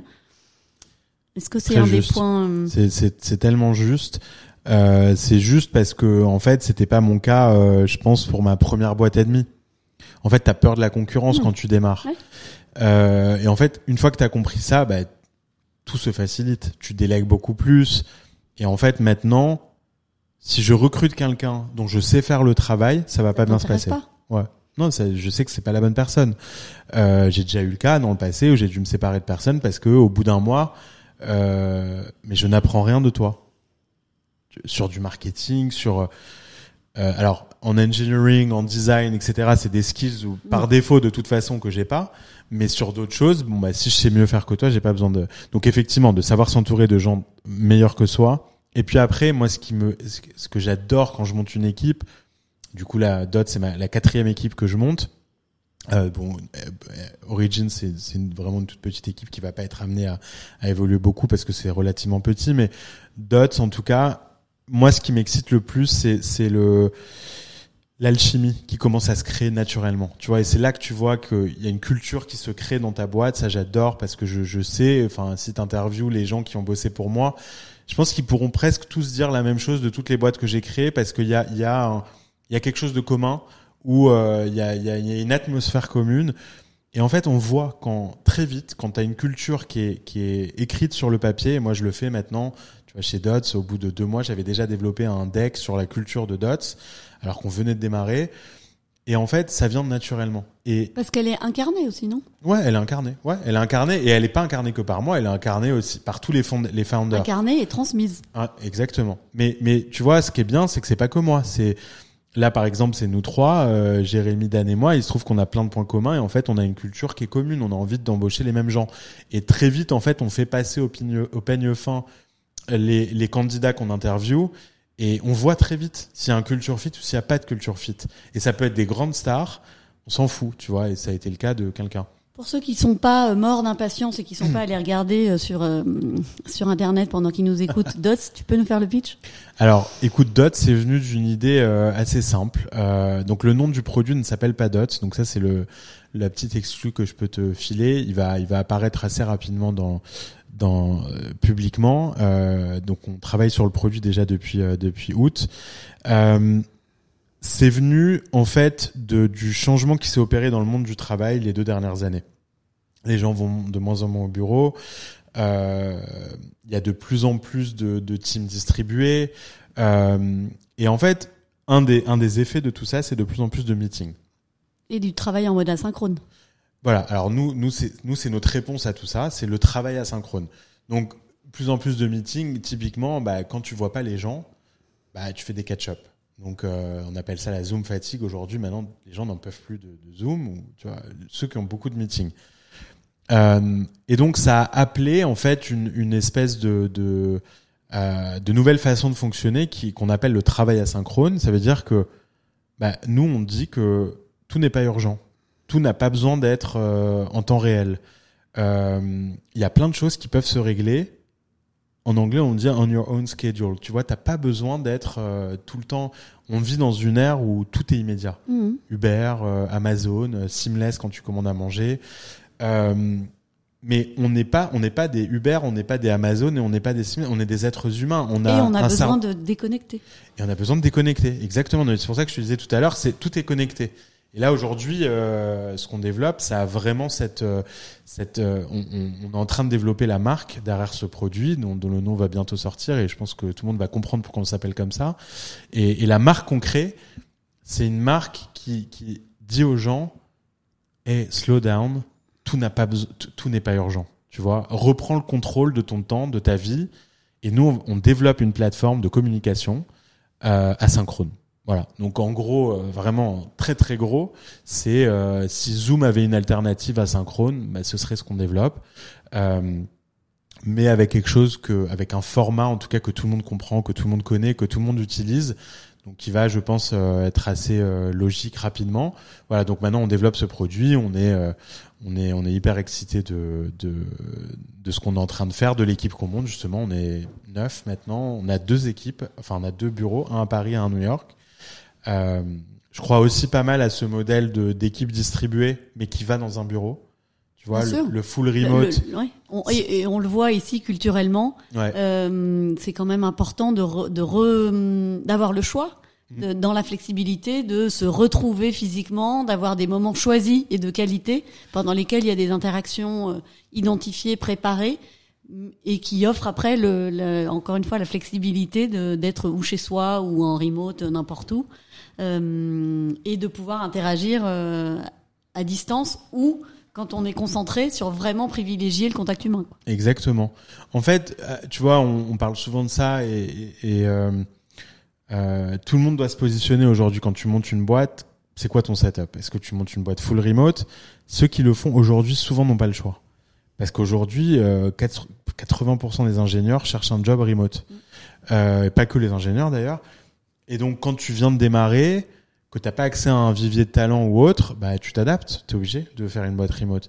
Moi, je crois pas que je saurais faire une boîte remote. Je, ça me déprimerait. Est-ce Tu que, tu, de- est-ce que tu crois pas qu'il y a un- une, une, une exception culturelle euh, européenne pour connaître les deux cultures et les fréquenter régulièrement? Est-ce que tu vois euh, chez nos amis américains euh, une plus grande proportion de remote Enfin, moi, je vois les, les, les jobs, je regarde pas mal de, d'offres d'emploi, euh, les, les, les job offers sur le Mm. marché américain Mm. sont fully, Ouais, quasiment tout le temps remote avec quelques points. Ouais. En Europe, il y a beaucoup de boîtes qui, en- qui insistent encore sur la nécessité d'un présentiel, deux tiers, un tiers, enfin bon, tu vois. Ça dépend, ça dépend évidemment du, du secteur. Quand tu es 100% euh, euh, software, tu peux avoir plus de, Bah, plus de est remote. mais- Ouais, ce qui est sûr, c'est qu'aux États-Unis, la culture des boîtes tech, elle fait que euh, bah, les boîtes tech, c'est les premières à avoir parlé du remote, et donc elles drive un peu le reste de l'économie. Il y a même aujourd'hui des banques à New York qui bah, qui sont passées en remote parce que le- leurs employés sont allés habiter un peu partout et qu'elles n'ont pas le choix en fait, même les banques. Euh, donc je pense que c'est pas tant une question de culture américaine versus culture européenne, c'est plus que les Américains ça a toujours été un peu des trailblazers de de euh, voilà de, de où va le travail, euh, on appelle ça le future of work. Euh, donc ils- voilà. Après je trouve que malheureusement tu as beaucoup d'entrepreneurs qui le font parce qu'ils n'ont pas le choix Hmm. et qui sont Parce qu'il y a une pression ah ouais, il y a externe. une énorme euh, pression, mais moi, enfin, pour parler à beaucoup de candidats, tu vois, je- il y en a qui drop out du, du process parce que ils me disent non, mais nous, moi, je cherche un job full remote. Et honnêtement, quand c'est quelqu'un de 23 ans ou 24 ans qui me dit ça, j'ai de la peine et j'ai presque envie de les, les tu vois, les, les, les briefer, quoi. Tu vois, de prendre le temps de leur expliquer que comment tu vas construire une carrière comme ça, comment tu, enfin, tu vas pas, tu vas jamais voir tes collègues ou tu vas les voir une fois par mois. Tu vas être tout seul dans ta chambre tout le temps. Enfin, euh, c'est- difficile. alors que le, alors que le on- boulot, pardon pour tous les anglicismes, pour le onboarding, enfin pour le, toute la Ah bah période d'intégration, c'est- c'est compliqué pour la culture et pour les interactions, les. Mais non, mais c'est en fait, on a oublié aujourd'hui que le travail, c'est un de tes gros univers sociaux. social, bien sûr. Ouais. Je veux dire, euh, le, le travail est passé en, en, en deuxième ligne. Alors oui, le bien-être c'est important. Oui, euh, de pas avoir trop de st- de stress. On a parlé évidemment de mental health beaucoup Évidemment. pendant le Covid parce que les gens étaient chez eux, etc. Et là, en fait, on est en train de poursuivre ça, mais volontairement, tu vois. Et, et c'est ça que j'arrive pas à comprendre. C'est je, je, je, je suis pour la flexibilité, tu vois. Moi, je comprends très bien euh, euh, pourquoi on a besoin de plus de flexibilité et de donner plus de flexibilité aux employés, que ce soit un papa, une maman qui a envie d'être plus là pour ses enfants, qui continue euh, à bosser un peu plus tard ou de temps en temps le week-end pour attraper 100%. Mais le travail, ça reste quand même, tu vois, euh, je sais pas, il y a, y a ta vie perso et il y a ta vie pro. Et là, la vie pro, elle est en train de, à cause du remote, je trouve qu'elle est en train de devenir purement soit financière, soit utilitaire. Oui, transactionnel. Ouais, sans, transactionnel. Sans, sans avoir les côtés relationnels. Ouais, alors que c'est tel... les- ouais. les- Alors, je comprends qu'il y a des gens qui sont pas dans le social et qui ont pas envie de taper la discute euh, euh, chez WeWork avec leurs euh, leurs collègues. Ok, mais c'est pas la majorité des gens. la majorité des gens aiment euh, discuter le midi, au lunch, au, tu vois, prendre un verre après le boulot de temps en temps. Enfin, tu vois, voilà, c'est, c'est, euh, et là, on est en train de perdre ça, et ça, ça me, ça m'inquiète un petit peu. Pas pour moi, mais pour euh, bah, ceux qui rentrent dans le marché du travail. Transition euh, directe, radicale. Origins, ça vient d'où? Bah, écoute, euh, donc moi, j'ai investi depuis que j'ai vendu ma première boîte, depuis euh, 2013. Avec Abraham? Non, alors déjà en perso, tu vois, j'ai fait pas mal de, de business angel. Comme j'ai toujours rencontré beaucoup d'entrepreneurs, ben, même avant que, que je vende ma boîte, ben, le jour où j'ai commencé à avoir de l'argent, j'ai, c'était le premier truc que j'avais envie de faire, c'était investir dans ces entrepreneurs que je rencontrais. Sachant que 2012 à 2014, c'était les grandes années des entrepreneurs français qui arrivaient aux US et les bons en plus. Et donc, du coup, j'ai investi dans des très très belles boîtes très tôt. Algolia Ouais, euh, bon, pas mal, mais euh, c'est vrai que celles qui ont le plus réussi, en tout cas, c'était des boîtes de Français euh, qui sont arrivés aux États-Unis. Bah, D'ailleurs, Sunrise, la boîte de Jérémy, euh, mon associé aujourd'hui, Jérémy Levan, sur Dots, euh, bah, j'étais premier chèque dans leur boîte. euh, euh, c'est comme ça que je l'ai connu il y a, il y a une dizaine d'années. Euh, et, et, euh, et puis un jour, je me suis dit, tiens, quand même, tu vois, si j'avais mis euh, quatre fois ce que j'ai mis dans Algolia ou dans Shaker, ma vie, elle était terminée, quoi. Tu vois, je pouvais m'arrêter de bosser, euh, plus de stress euh, ever. Et donc, je me suis. Et puis. T'aurais pas aimé. T'aurais trouvé d'autres Oui, de moyens toute façon, de, j'aurais. Non, de c'est sûr. J'aurais trouvé. Non, mais ça, c'est sûr. Mais c'est quand même agréable de se dire, bon, bah, tu vois, au moins, money is not an issue anymore. Et puis, on, on sait quand même que New York, euh, même quand tu gagnes bien ta vie, c'est quand même euh, très, très cher. Ah non, je trouve pas, moi. Ouais, bah, je te montrerai le- les factures. Mais c'est, non, c'est, c'est, euh, c'est, ça reste quand même un stress, tu vois. New York, faut le savoir. Et puis, les gens le savent de l'extérieur quand t'arrives aujourd'hui. enfin, Mais c'est ce qui fait la beauté de cette ville, c'est la tension. C'est dur, Finalement, ouais, c'est la la tension, et le ouais. et les gens qui les sont là, extrêmes, euh, exactement. ouais, les, gens qui sont là, méritent achètent ça. Oui. et euh, font les efforts nécessaires pour euh, subvenir à ce à Complètement. ces besoins euh, énormes. Non, non, mais complètement. Ça fait partie du, de, de, de l'histoire de New York. Mais donc, du coup, euh, euh, Origin Funds. Or- Origins. Origins. Ouais, et puis, donc, j'ai, après, après mes investissements perso, je me suis dit, tiens, ce serait pas mal de mettre des tickets un peu plus gros. Et puis, en parallèle, j'avais plein de, de copains euh, business angel en Europe qui, qui me disent, ah ouais, mais comment t'as fait pour rentrer dans ces boîtes? Pourquoi Ouais, tu m'avais pas dit? T'aurais euh, pu me dire, ouais. Et, et en fait, quand tu rentres dans une boîte, souvent, il n'y a pas de place pour personne d'autre, tu vois, tu, tu te bats pour toi. Et donc, je me suis dit, tiens, bah, peut-être que je monte un premier petit fonds et je vois, euh, et je prends l'argent de quelques personnes euh, autour de moi et ceux qui veulent voir mes deals. Et en fait, euh, Oleg euh, Chelsov, qui était un, euh, un de mes investisseurs d'Origins, qui était hyper, euh, de, pardon, de Productive, qui m'a, qui m'a dit, quand je lui ai parlé de ça, il m'a dit, bah, le jour où tu montes un fonds, moi, je prends le tiers du fonds. Et ça, ça m'a mis le pied à l'étrier. Et puis après, j'ai eu Thibaut Elzière de eFounders et, et Michel de Guillermet, des gens qui voilà qui me suivaient, qui, qui me respectaient. Et euh, j'ai fait un fonds de 1,5 million et demi de dollars qui s'appelait effectivement Abraham Capital sur AngelList, qui est une plateforme qui gère tout en fait pour toi. Moi, j'ai juste à prendre les décisions d'investissement. Donc, c'est comme ça que j'optimise aussi beaucoup mon temps c'est que je peux pas gérer tout. Je peux pas gérer les signatures, les revues légales, euh, les virements aux startups, les trucs. Moi, je suis là que pour euh, voilà faire un call quand j'aime la boîte. En général, quand je prends le call, c'est déjà que j'ai pris une décision. Donc, tu vois, c'est quand même très très. Je suis la- laser focus parce que j'ai j'ai pas de temps à perdre. Je l'ai fait et puis hein, Abraham, j'ai fait une quinzaine d'investissements euh, entre 2018 et 2019. Aujourd'hui, le fonds se porte plutôt très bien. J'ai j'ai publié les performances de ce fonds sur euh, sur LinkedIn il n'y a pas très longtemps pour donner des, des idées à d'autres personnes. Euh, et puis après j'ai fait Diaspora avec Carlos. Donc là c'est une idée qui est née euh, Carlos Diaz qui est qui est née pendant le confinement. Euh, on s'est dit ben c'est peut-être le moment de paradoxalement d'aller lever un fonds maintenant. On avait cette thèse là un peu de français aux US. Moi c'est ce qui m'avait réussi aussi. Puis lui, il avait fait euh, de Refiners à San Francisco. Et euh, voilà, on a levé un fonds et puis euh, on a fait 17 investissements euh, en 15 mois. Euh, et là, ça m'amène à cette idée un jour que j'ai. Donc là, je décide de quitter Willow. On est donc l'année dernière, euh, mi-2021, enfin avril, euh, mai 2021. Je décide de quitter Willow. Et je décide aussi de quitter Diaspora parce que je me dis, euh, en fait, je veux repartir d'une feuille blanche et c'est très possible que je devienne VC. Euh, et donc du coup, je pourrais pas avoir diaspora. Et puis je veux être, euh, tu vois, je veux pas me mettre de barrière de ce que je peux faire après. Je venais de faire 40 ans. Euh, je sais pas si c'était la crise de la quarantaine, en tout cas professionnelle, mais je me dis voilà, j'ai fait plein de choses. Là où je suis bon, là où je suis pas bon. Il y a 10 ans devant toi. Qu'est-ce que tu dois faire?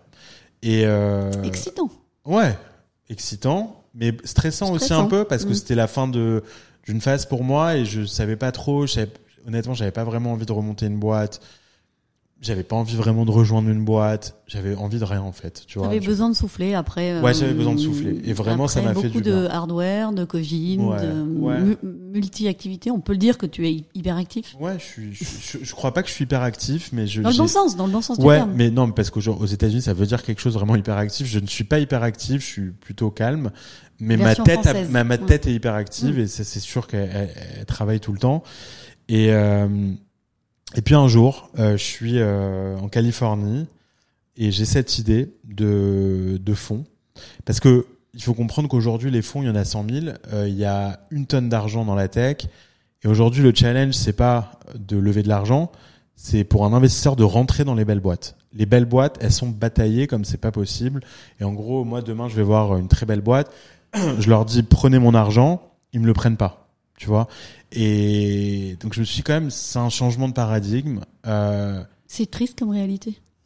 bah, Tu rends compte tout cet argent Ouais, il y a beaucoup d'argent. Non, c'est vrai, on pourrait en faire plein d'autres choses. Bon, il se trouve que maintenant, il commence à avoir de plus en plus d'argent qui va vers des choses à impact. Impactful. Ouais. Alors, il faut faire attention réjouit. comment on utilise impact, parce que moi, je reçois des pitchs toute la journée de start-up à impact et compagnie.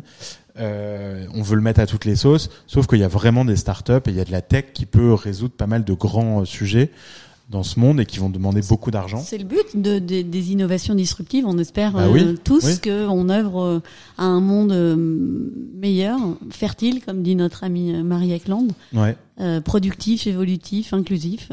Euh, complètement, complètement. Et pour le coup, il y a de plus en plus de boîtes là-dedans. Donc, euh, tout cet argent, il y a une partie de cet argent qui va aller dans des causes qui vont faire, euh, euh, c'est ce que disent les, les Américains en permanence, make the world a better, a better place, que je déteste. Mais pour Moi le non coup, plus, ça c'est vrai. Mais pour nos enfants, on souhaite, euh, pour nous et pour nos 100%. enfants, on souhaite une vision d'un monde On est peut-être un 100%. peu plus équitable, un peu plus juste, avec une, une, des enjeux climatiques plus équilibrés. Bah, 100%. Et euh, c'est, Il faut œuvrer là-dedans. c'est, non, il y a, il y a, je, je- pense qu'il y a, il y a beaucoup de grands cerveaux maintenant qui se, qui se, qui se, qui se posent ces questions-là et qui développent des choses pour ces sujets-là. Et ça, c'est quand même nouveau, c'est assez récent, je pense, depuis 2-3 ans, parce qu'on commence à avoir des intersections entre le business et la sustainability.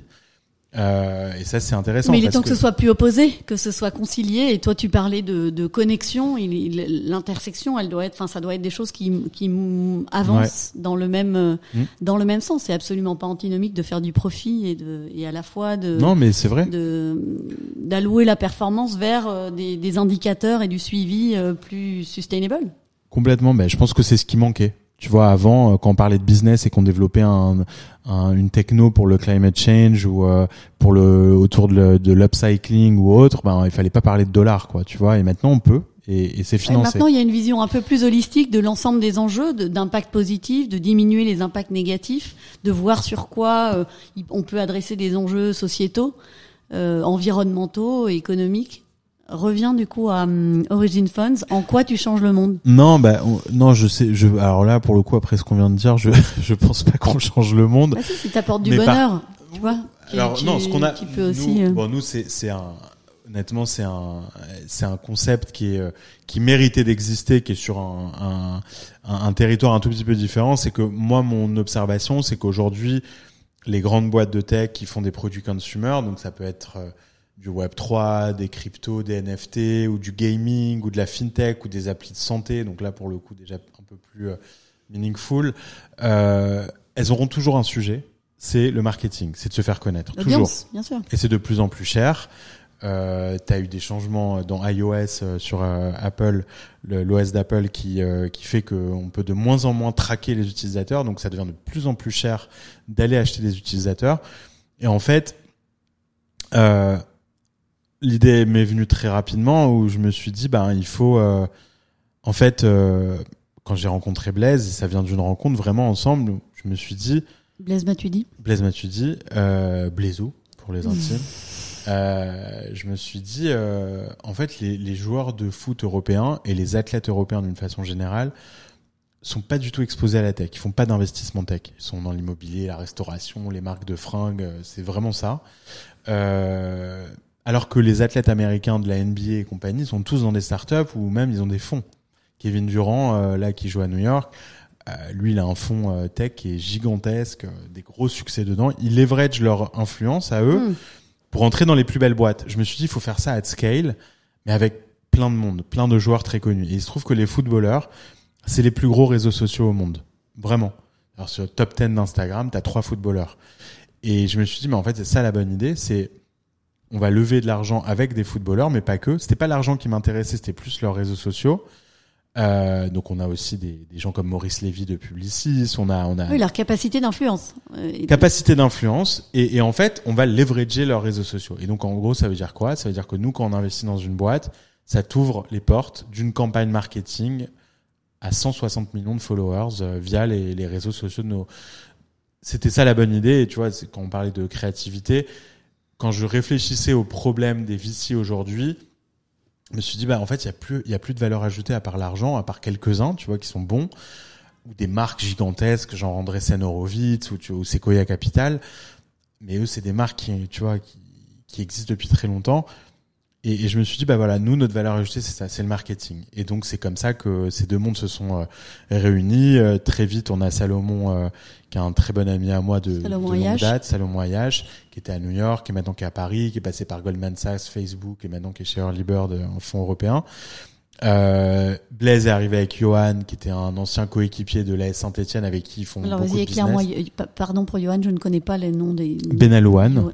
Johan Benalouane, ils jouaient avec euh, Blaise à Saint-Etienne et ils font euh, tous leurs investissements, ils les font ensemble, etc. Donc voilà, on s'est associés et puis on a Lara euh, Fakri, donc Lara qui est, bah, qui est ici, qui est à New York et qu'on a embauché de Paris, qui est venue s'installer à New York pour, euh, bah, c'est le- l'em- l'employé, la seule employée full-time de ce fonds.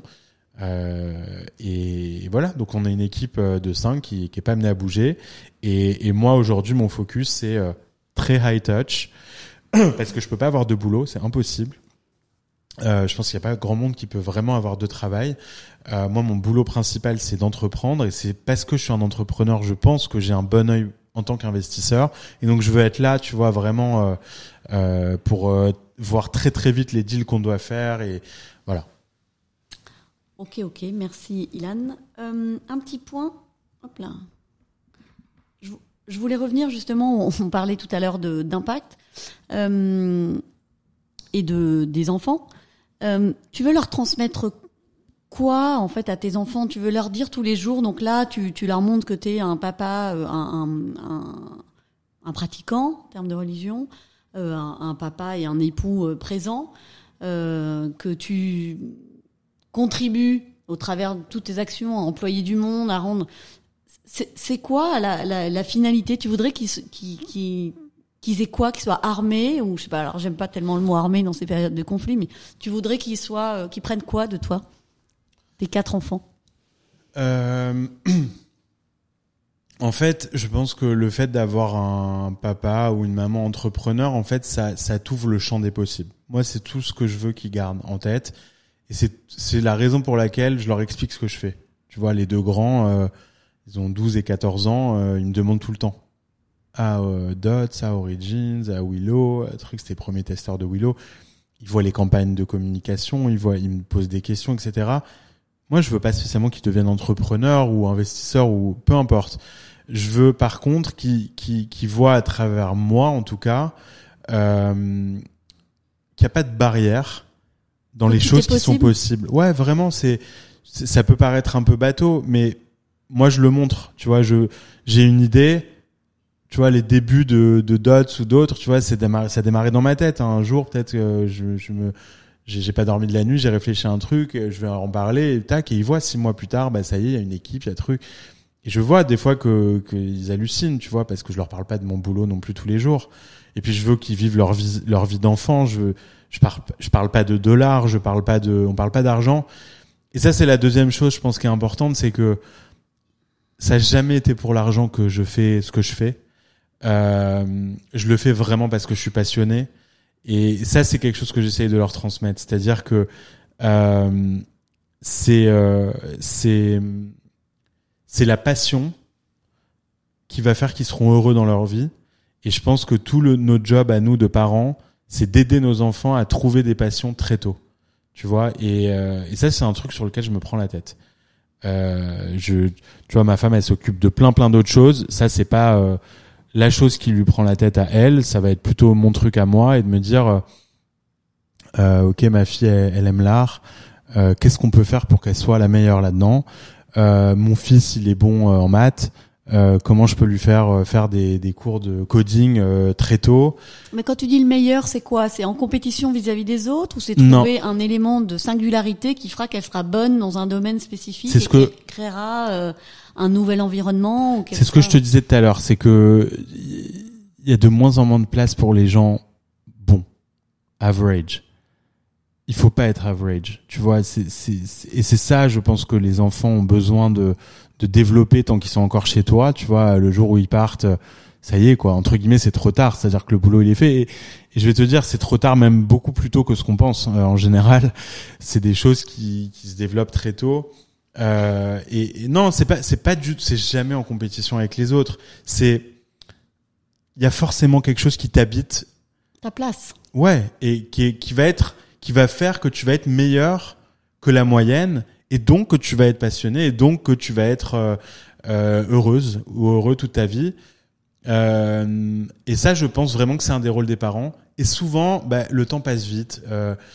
Il y a la routine, il y a le quotidien, etc. Et puis je pense que des fois, tu te réveilles, et tes gosses, ils ont 18 ans, et puis tu les as pas mis sur le, le chemin, en fait, qui est un chemin différent des fois que juste l'école ou juste des relations amicales avec les bonnes personnes. Ou... Voilà, donc moi, c'est pour ça que je te dis que c'est des choses qui me, qui me presque qui me stressent. Euh, je veux Un pas qu'on perde de temps. d'individuation, comme dit euh, Carl Ouais. Jung, tu vois. Ouais, ouais, Faire, euh, La minute philo. c'est ça. Euh, Dis-moi, on a Je parlé. le connaissais pas, mais il a l'air sympa. Ouais, très très Forever Young. Euh, on a parlé de, de du fait que tu sois pratiquant. Dans une des écoutes que j'ai faites, où je, où je ne sais plus si tu m'en avais parlé, euh, tu parlais de la déconnexion pendant les fêtes juives et du fait que une fois tu avais, euh, tu n'avais pas pu te connecter pour un contrat et que finalement il avait eu lieu. Est-ce que tu peux juste, au travers de cette anecdote, euh, amplifier le fait que c'est nécessaire de déconnecter et que les choses se font et qu'on est plus apaisé, euh, aligné avec ses croyances, son envie, le fait qu'il faut dormir, le fait qu'il faut répondre à des besoins vitaux? Parle-nous de, de la déconnexion qui amènera certainement des liens euh, avec le travail asynchrone, hein, mais euh, Bah, non, le mais point, c'est- Pour le coup, euh, 100%. Non, je pense que j'ai même pas besoin d'expliquer pourquoi il y a un besoin de déconnexion. Je pense que c'est tellement évident.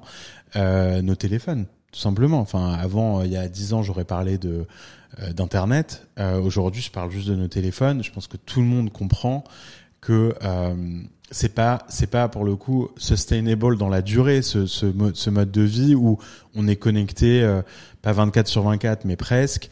Euh, on est on est drogué la plupart d'entre nous pas tout le monde il y en a qui arrivent à contrôler ça à dompter euh, ces devices. Moi je sais que c'est dans ma tête tout le temps euh, mais clairement je je je crois pas que je le fasse je le fais très bien. Le Shabbat c'est 25 heures par semaine c'est du vendredi soir au samedi soir et en fait t'es bah, t'es obligé de déconnecter une discipline. Ouais, c'est une discipline. Au début, c'était dur quand j'ai commencé à faire Shabbat, et puis maintenant, aujourd'hui, j'attends le vendredi soir comme euh, comme c'est pas possible parce que c'est le seul moment où euh, quand t'es à table euh, euh, ou quand t'es assis dans le salon, eh ben voilà, on n'est pas dérangé par euh, WhatsApp ou par d'autres choses. C'est, tu vois, j'ai j'ai presque honte quand je le dis parce que quand quand je réalise que des fois on donne pas l'attention suffisante à des gens qui sont en face de nous parce qu'on a un texto qui arrive, tu vois, moi ça ça m'énerve et moi je fais très attention à ça quand je suis en one on one. C'est-à-dire quand je suis en one on one au bureau avec ma femme ou avec mes enfants, mon téléphone il est pas devant moi, j'ai enlevé le son, euh, je vais au resto avec ma femme, euh, elle peut te le elle peut te l'assurer, euh, il est dans ma poche. Et pendant deux heures je l'oublie. Mais parce que voilà, c'est une question de respect en fait. Mais après pour toi, c'est encore un autre niveau. Là, on parle de toi avec l'extérieur, mais quand c'est toi, eh ben effectivement de déconnecter une fois par semaine de façon obligatoire mais c'est pour moi c'est une révolution Euh, dans la religion juive, bah, ça s'appelle Shabbat, mais il y en a plein d'autres qui peuvent le faire. On appelle ça le sabbat, tu vois. Et je me rappelle qu'Hugo, il était fasciné par ce concept, tu vois. Et, et en fait, bon, c'est vrai qu'avec le temps, bah, t'as as, aussi euh, une confiance qui fait que tu es capable de dire aux gens, bah, tu pourras pas me joindre, euh, non. Tu vois, et même ça peut être le truc le plus important du monde. effectivement, j'ai vendu Productive. Euh, c'était ça l'histoire dont tu parlais, mais le, le je, je, me suis déconnecté pour 48 heures pour euh, la nouvelle année juive. Euh, au pire moment du deal, c'est-à-dire que le, mon investisseur principal et l'acheteur n'étaient pas du tout d'accord, ils voulaient faire péter le deal. Il y avait besoin de moi en tant qu'intermédiaire et je leur ai dit, bah, je dois me déconnecter, je reviens dans 48 heures, tu vois. Et ils comprenaient pas vraiment, c'est-à-dire tu peux être tout ce que tu veux, ils comprennent pas que tu disparaisses à ce moment-là. Et euh, je suis revenu de ces 48 heures. Donc déjà, c'est vrai que j'ai stressé pendant 48 heures. Je me suis dit, ça se trouve, j'ai tout foutu en l'air. Et je suis revenu et la term sheet était signée. Elle, elle m'attendait dans mon email, tu vois. Et bah, c'est sûr que c'est des événements comme ça aussi qui font ça que... Renforce bah oui, ça renforce, évidemment. Ce côté discipline. Euh, est-ce que tu as des choses, euh, des livres, des puisque là on est on est toujours dans le mode euh, apprendre et inspirer. Est-ce que récemment tu as entendu, vu, lu des choses que tu as envie de partager, qui t'ont marqué ou sur lesquelles tu veux qu'on revienne Alors je je lis pas mal. Euh, je lis pas mal, mais je lis pas euh, beaucoup de trucs de business, tu vois, par exemple. Donc euh, ça, ça m'est passé. Donc je vais pas recommander, comme dans plein de podcasts, les business books que tout le monde doit, doit lire. donc moi, je suis très podcast. J'ai un peu moins le temps qu'avant d'en écouter, mais limite, ça m'apporte le l'inspiration dont j'ai besoin et que je pourrais trouver aussi dans des livres. Euh, ce que je lis de chaque semaine, alors je lis une newsletter qui s'appelle Magma, qui est très sympa. Ah oui. Ouais, tu t'aimes bien Magma? J'adore. Très, vraiment très bien faite. Et en fait, pour le coup, je l'imprime et je une, synth une synthèse de l'actu, des, des, moments forts, des tendances, c'est les trends, euh, et, et avec un petit côté pédagogique aussi pour t'apprendre. Euh... C'est quand t'es curieux, en fait. Arthur? Ouais, Arthur. Ouais, Arthur Salut Arthur. Salut Arthur. Euh, très très bien faite, Magma. Donc euh, voilà, beaucoup de projecteurs sur eux parce que c'est pas évident. Il y a beaucoup beaucoup de newsletters et je me suis abonné à plein de newsletters. C'est la seule que j'ai gardée. Donc ça, je lis par euh, chaque semaine et donc ça c'est effectivement un peu plus orienté euh, business, tendance. Donc ça c'est pour satisfaire ma curiosité. Et puis après. Euh, podcast, bon, il y a un podcast que j'adore qui est How I Build This de Guy Raz, qui est un podcast américain où il interviewe pour le coup les entrepreneurs qui réussissent. Et le format, euh, lui, euh, tout ça, c'est génial. Donc, je, je pense qu'il y en a beaucoup qui en auront déjà entendu parler. Euh, et puis dans les livres, euh, qu'est-ce que j'ai lu récemment qui, qui m'a plu? Livres, films. Euh, ouais, alors moi je regarde très peu la télé. Alors là vraiment, tu vois, je, je peux pas avoir le temps de tout faire. Non plus. Non, j'aimerais faire plus, mais franchement, on n'a pas le temps. Euh, voilà. là en ce moment, bon, j'ai démarré euh, We Crashed, euh, la série sur WeWork. Euh, mais parce que tu vois, parce que ça touche limite un peu à ce que je fais. Et puis j'ai lu le, le livre pour le coup. Ça, c'est un livre que je peux recommander. Euh, il y a deux livres que je peux recommander. Celui-là, euh, donc qui s'appelle, je sais, le, je sais pas si je vais retrouver le nom, sur Adam Neumann justement sur, sur, WeWork, sur l'histoire de WeWork, mais bon, qui est carrément à charge hein, sur euh, Adam Neumann, mais vraiment bien fait le livre. Et un autre livre qui est euh, vraiment exceptionnel que je peux recommander, qui s'appelle American Kingpin, qui est écrit par Nick Bilton, qui est un qui est un journaliste hyper connu et qui a écrit l'histoire en fait de celui qui a développé euh, euh, bah, le, le, le, marché souterrain dans le dark web, tu sais où ils ont commencé à vendre euh, de la drogue, euh, de des armes, etc. Et tout ça en crypto, tu vois, c'est comme ça que tout a démarré. Euh, comment s'appelait ce, tu vois, c'est les, les, je, je, vois tellement de trucs. On le documentera, on te le met. On voilà, le mais c'est American Kingpin, euh, exceptionnel, hein, histoire vraie, de comment le FBI a pu remonter euh, euh, dans des dans des réseaux en fait où tout est anonyme. Tu vois, les cryptos, le dark web, vraiment incroyable. Voilà. Et puis sinon, bah, je lis jamais lire des romans aussi. Euh, voilà, je t'en citerai quelques-uns si tu veux pour les notes, mais euh, voilà, j'essaye de lire un petit peu quand même. Toujours preneuse. Ilan, euh, je crois qu'on a passé un bon moment ensemble. Plutôt, en tout ouais. cas, pour moi, c'était très sympa. Merci de m'avoir euh, permis de te donner la parole. Je suis très contente, très honorée par cette, euh, cette marque de confiance. Euh, temps Merci de d'avoir rendre euh, écouté cet épisode de We Are Bah New ouais, je jusqu'à la fin. fait, euh, J'espère que le bonne contenu heure et vous plaira. quand même. Et surtout que 1h32. vous aurez envie de 13 partager secondes. cet c'est- épisode non, et non, le reste c'était- des épisodes de We hyper, Are New euh, York. hyper agréable. Merci à toi, Elsa. Le site de Et We Are New York, bah, c'est à bientôt sur We Are New York alors. À bientôt, on a hâte d'écouter la suite de tes épisodes. N'hésitez pas à laisser votre email Je sur ne le promets site. rien, mais ça arrive. Salut à tous. Prenez soin de vous et de ceux que vous aimez. À bientôt. Salut. Ce qui nous aide beaucoup, c'est quand on met 5 étoiles sur son appli de podcast pour promouvoir We Are New York et aussi rajouter un petit commentaire gentil.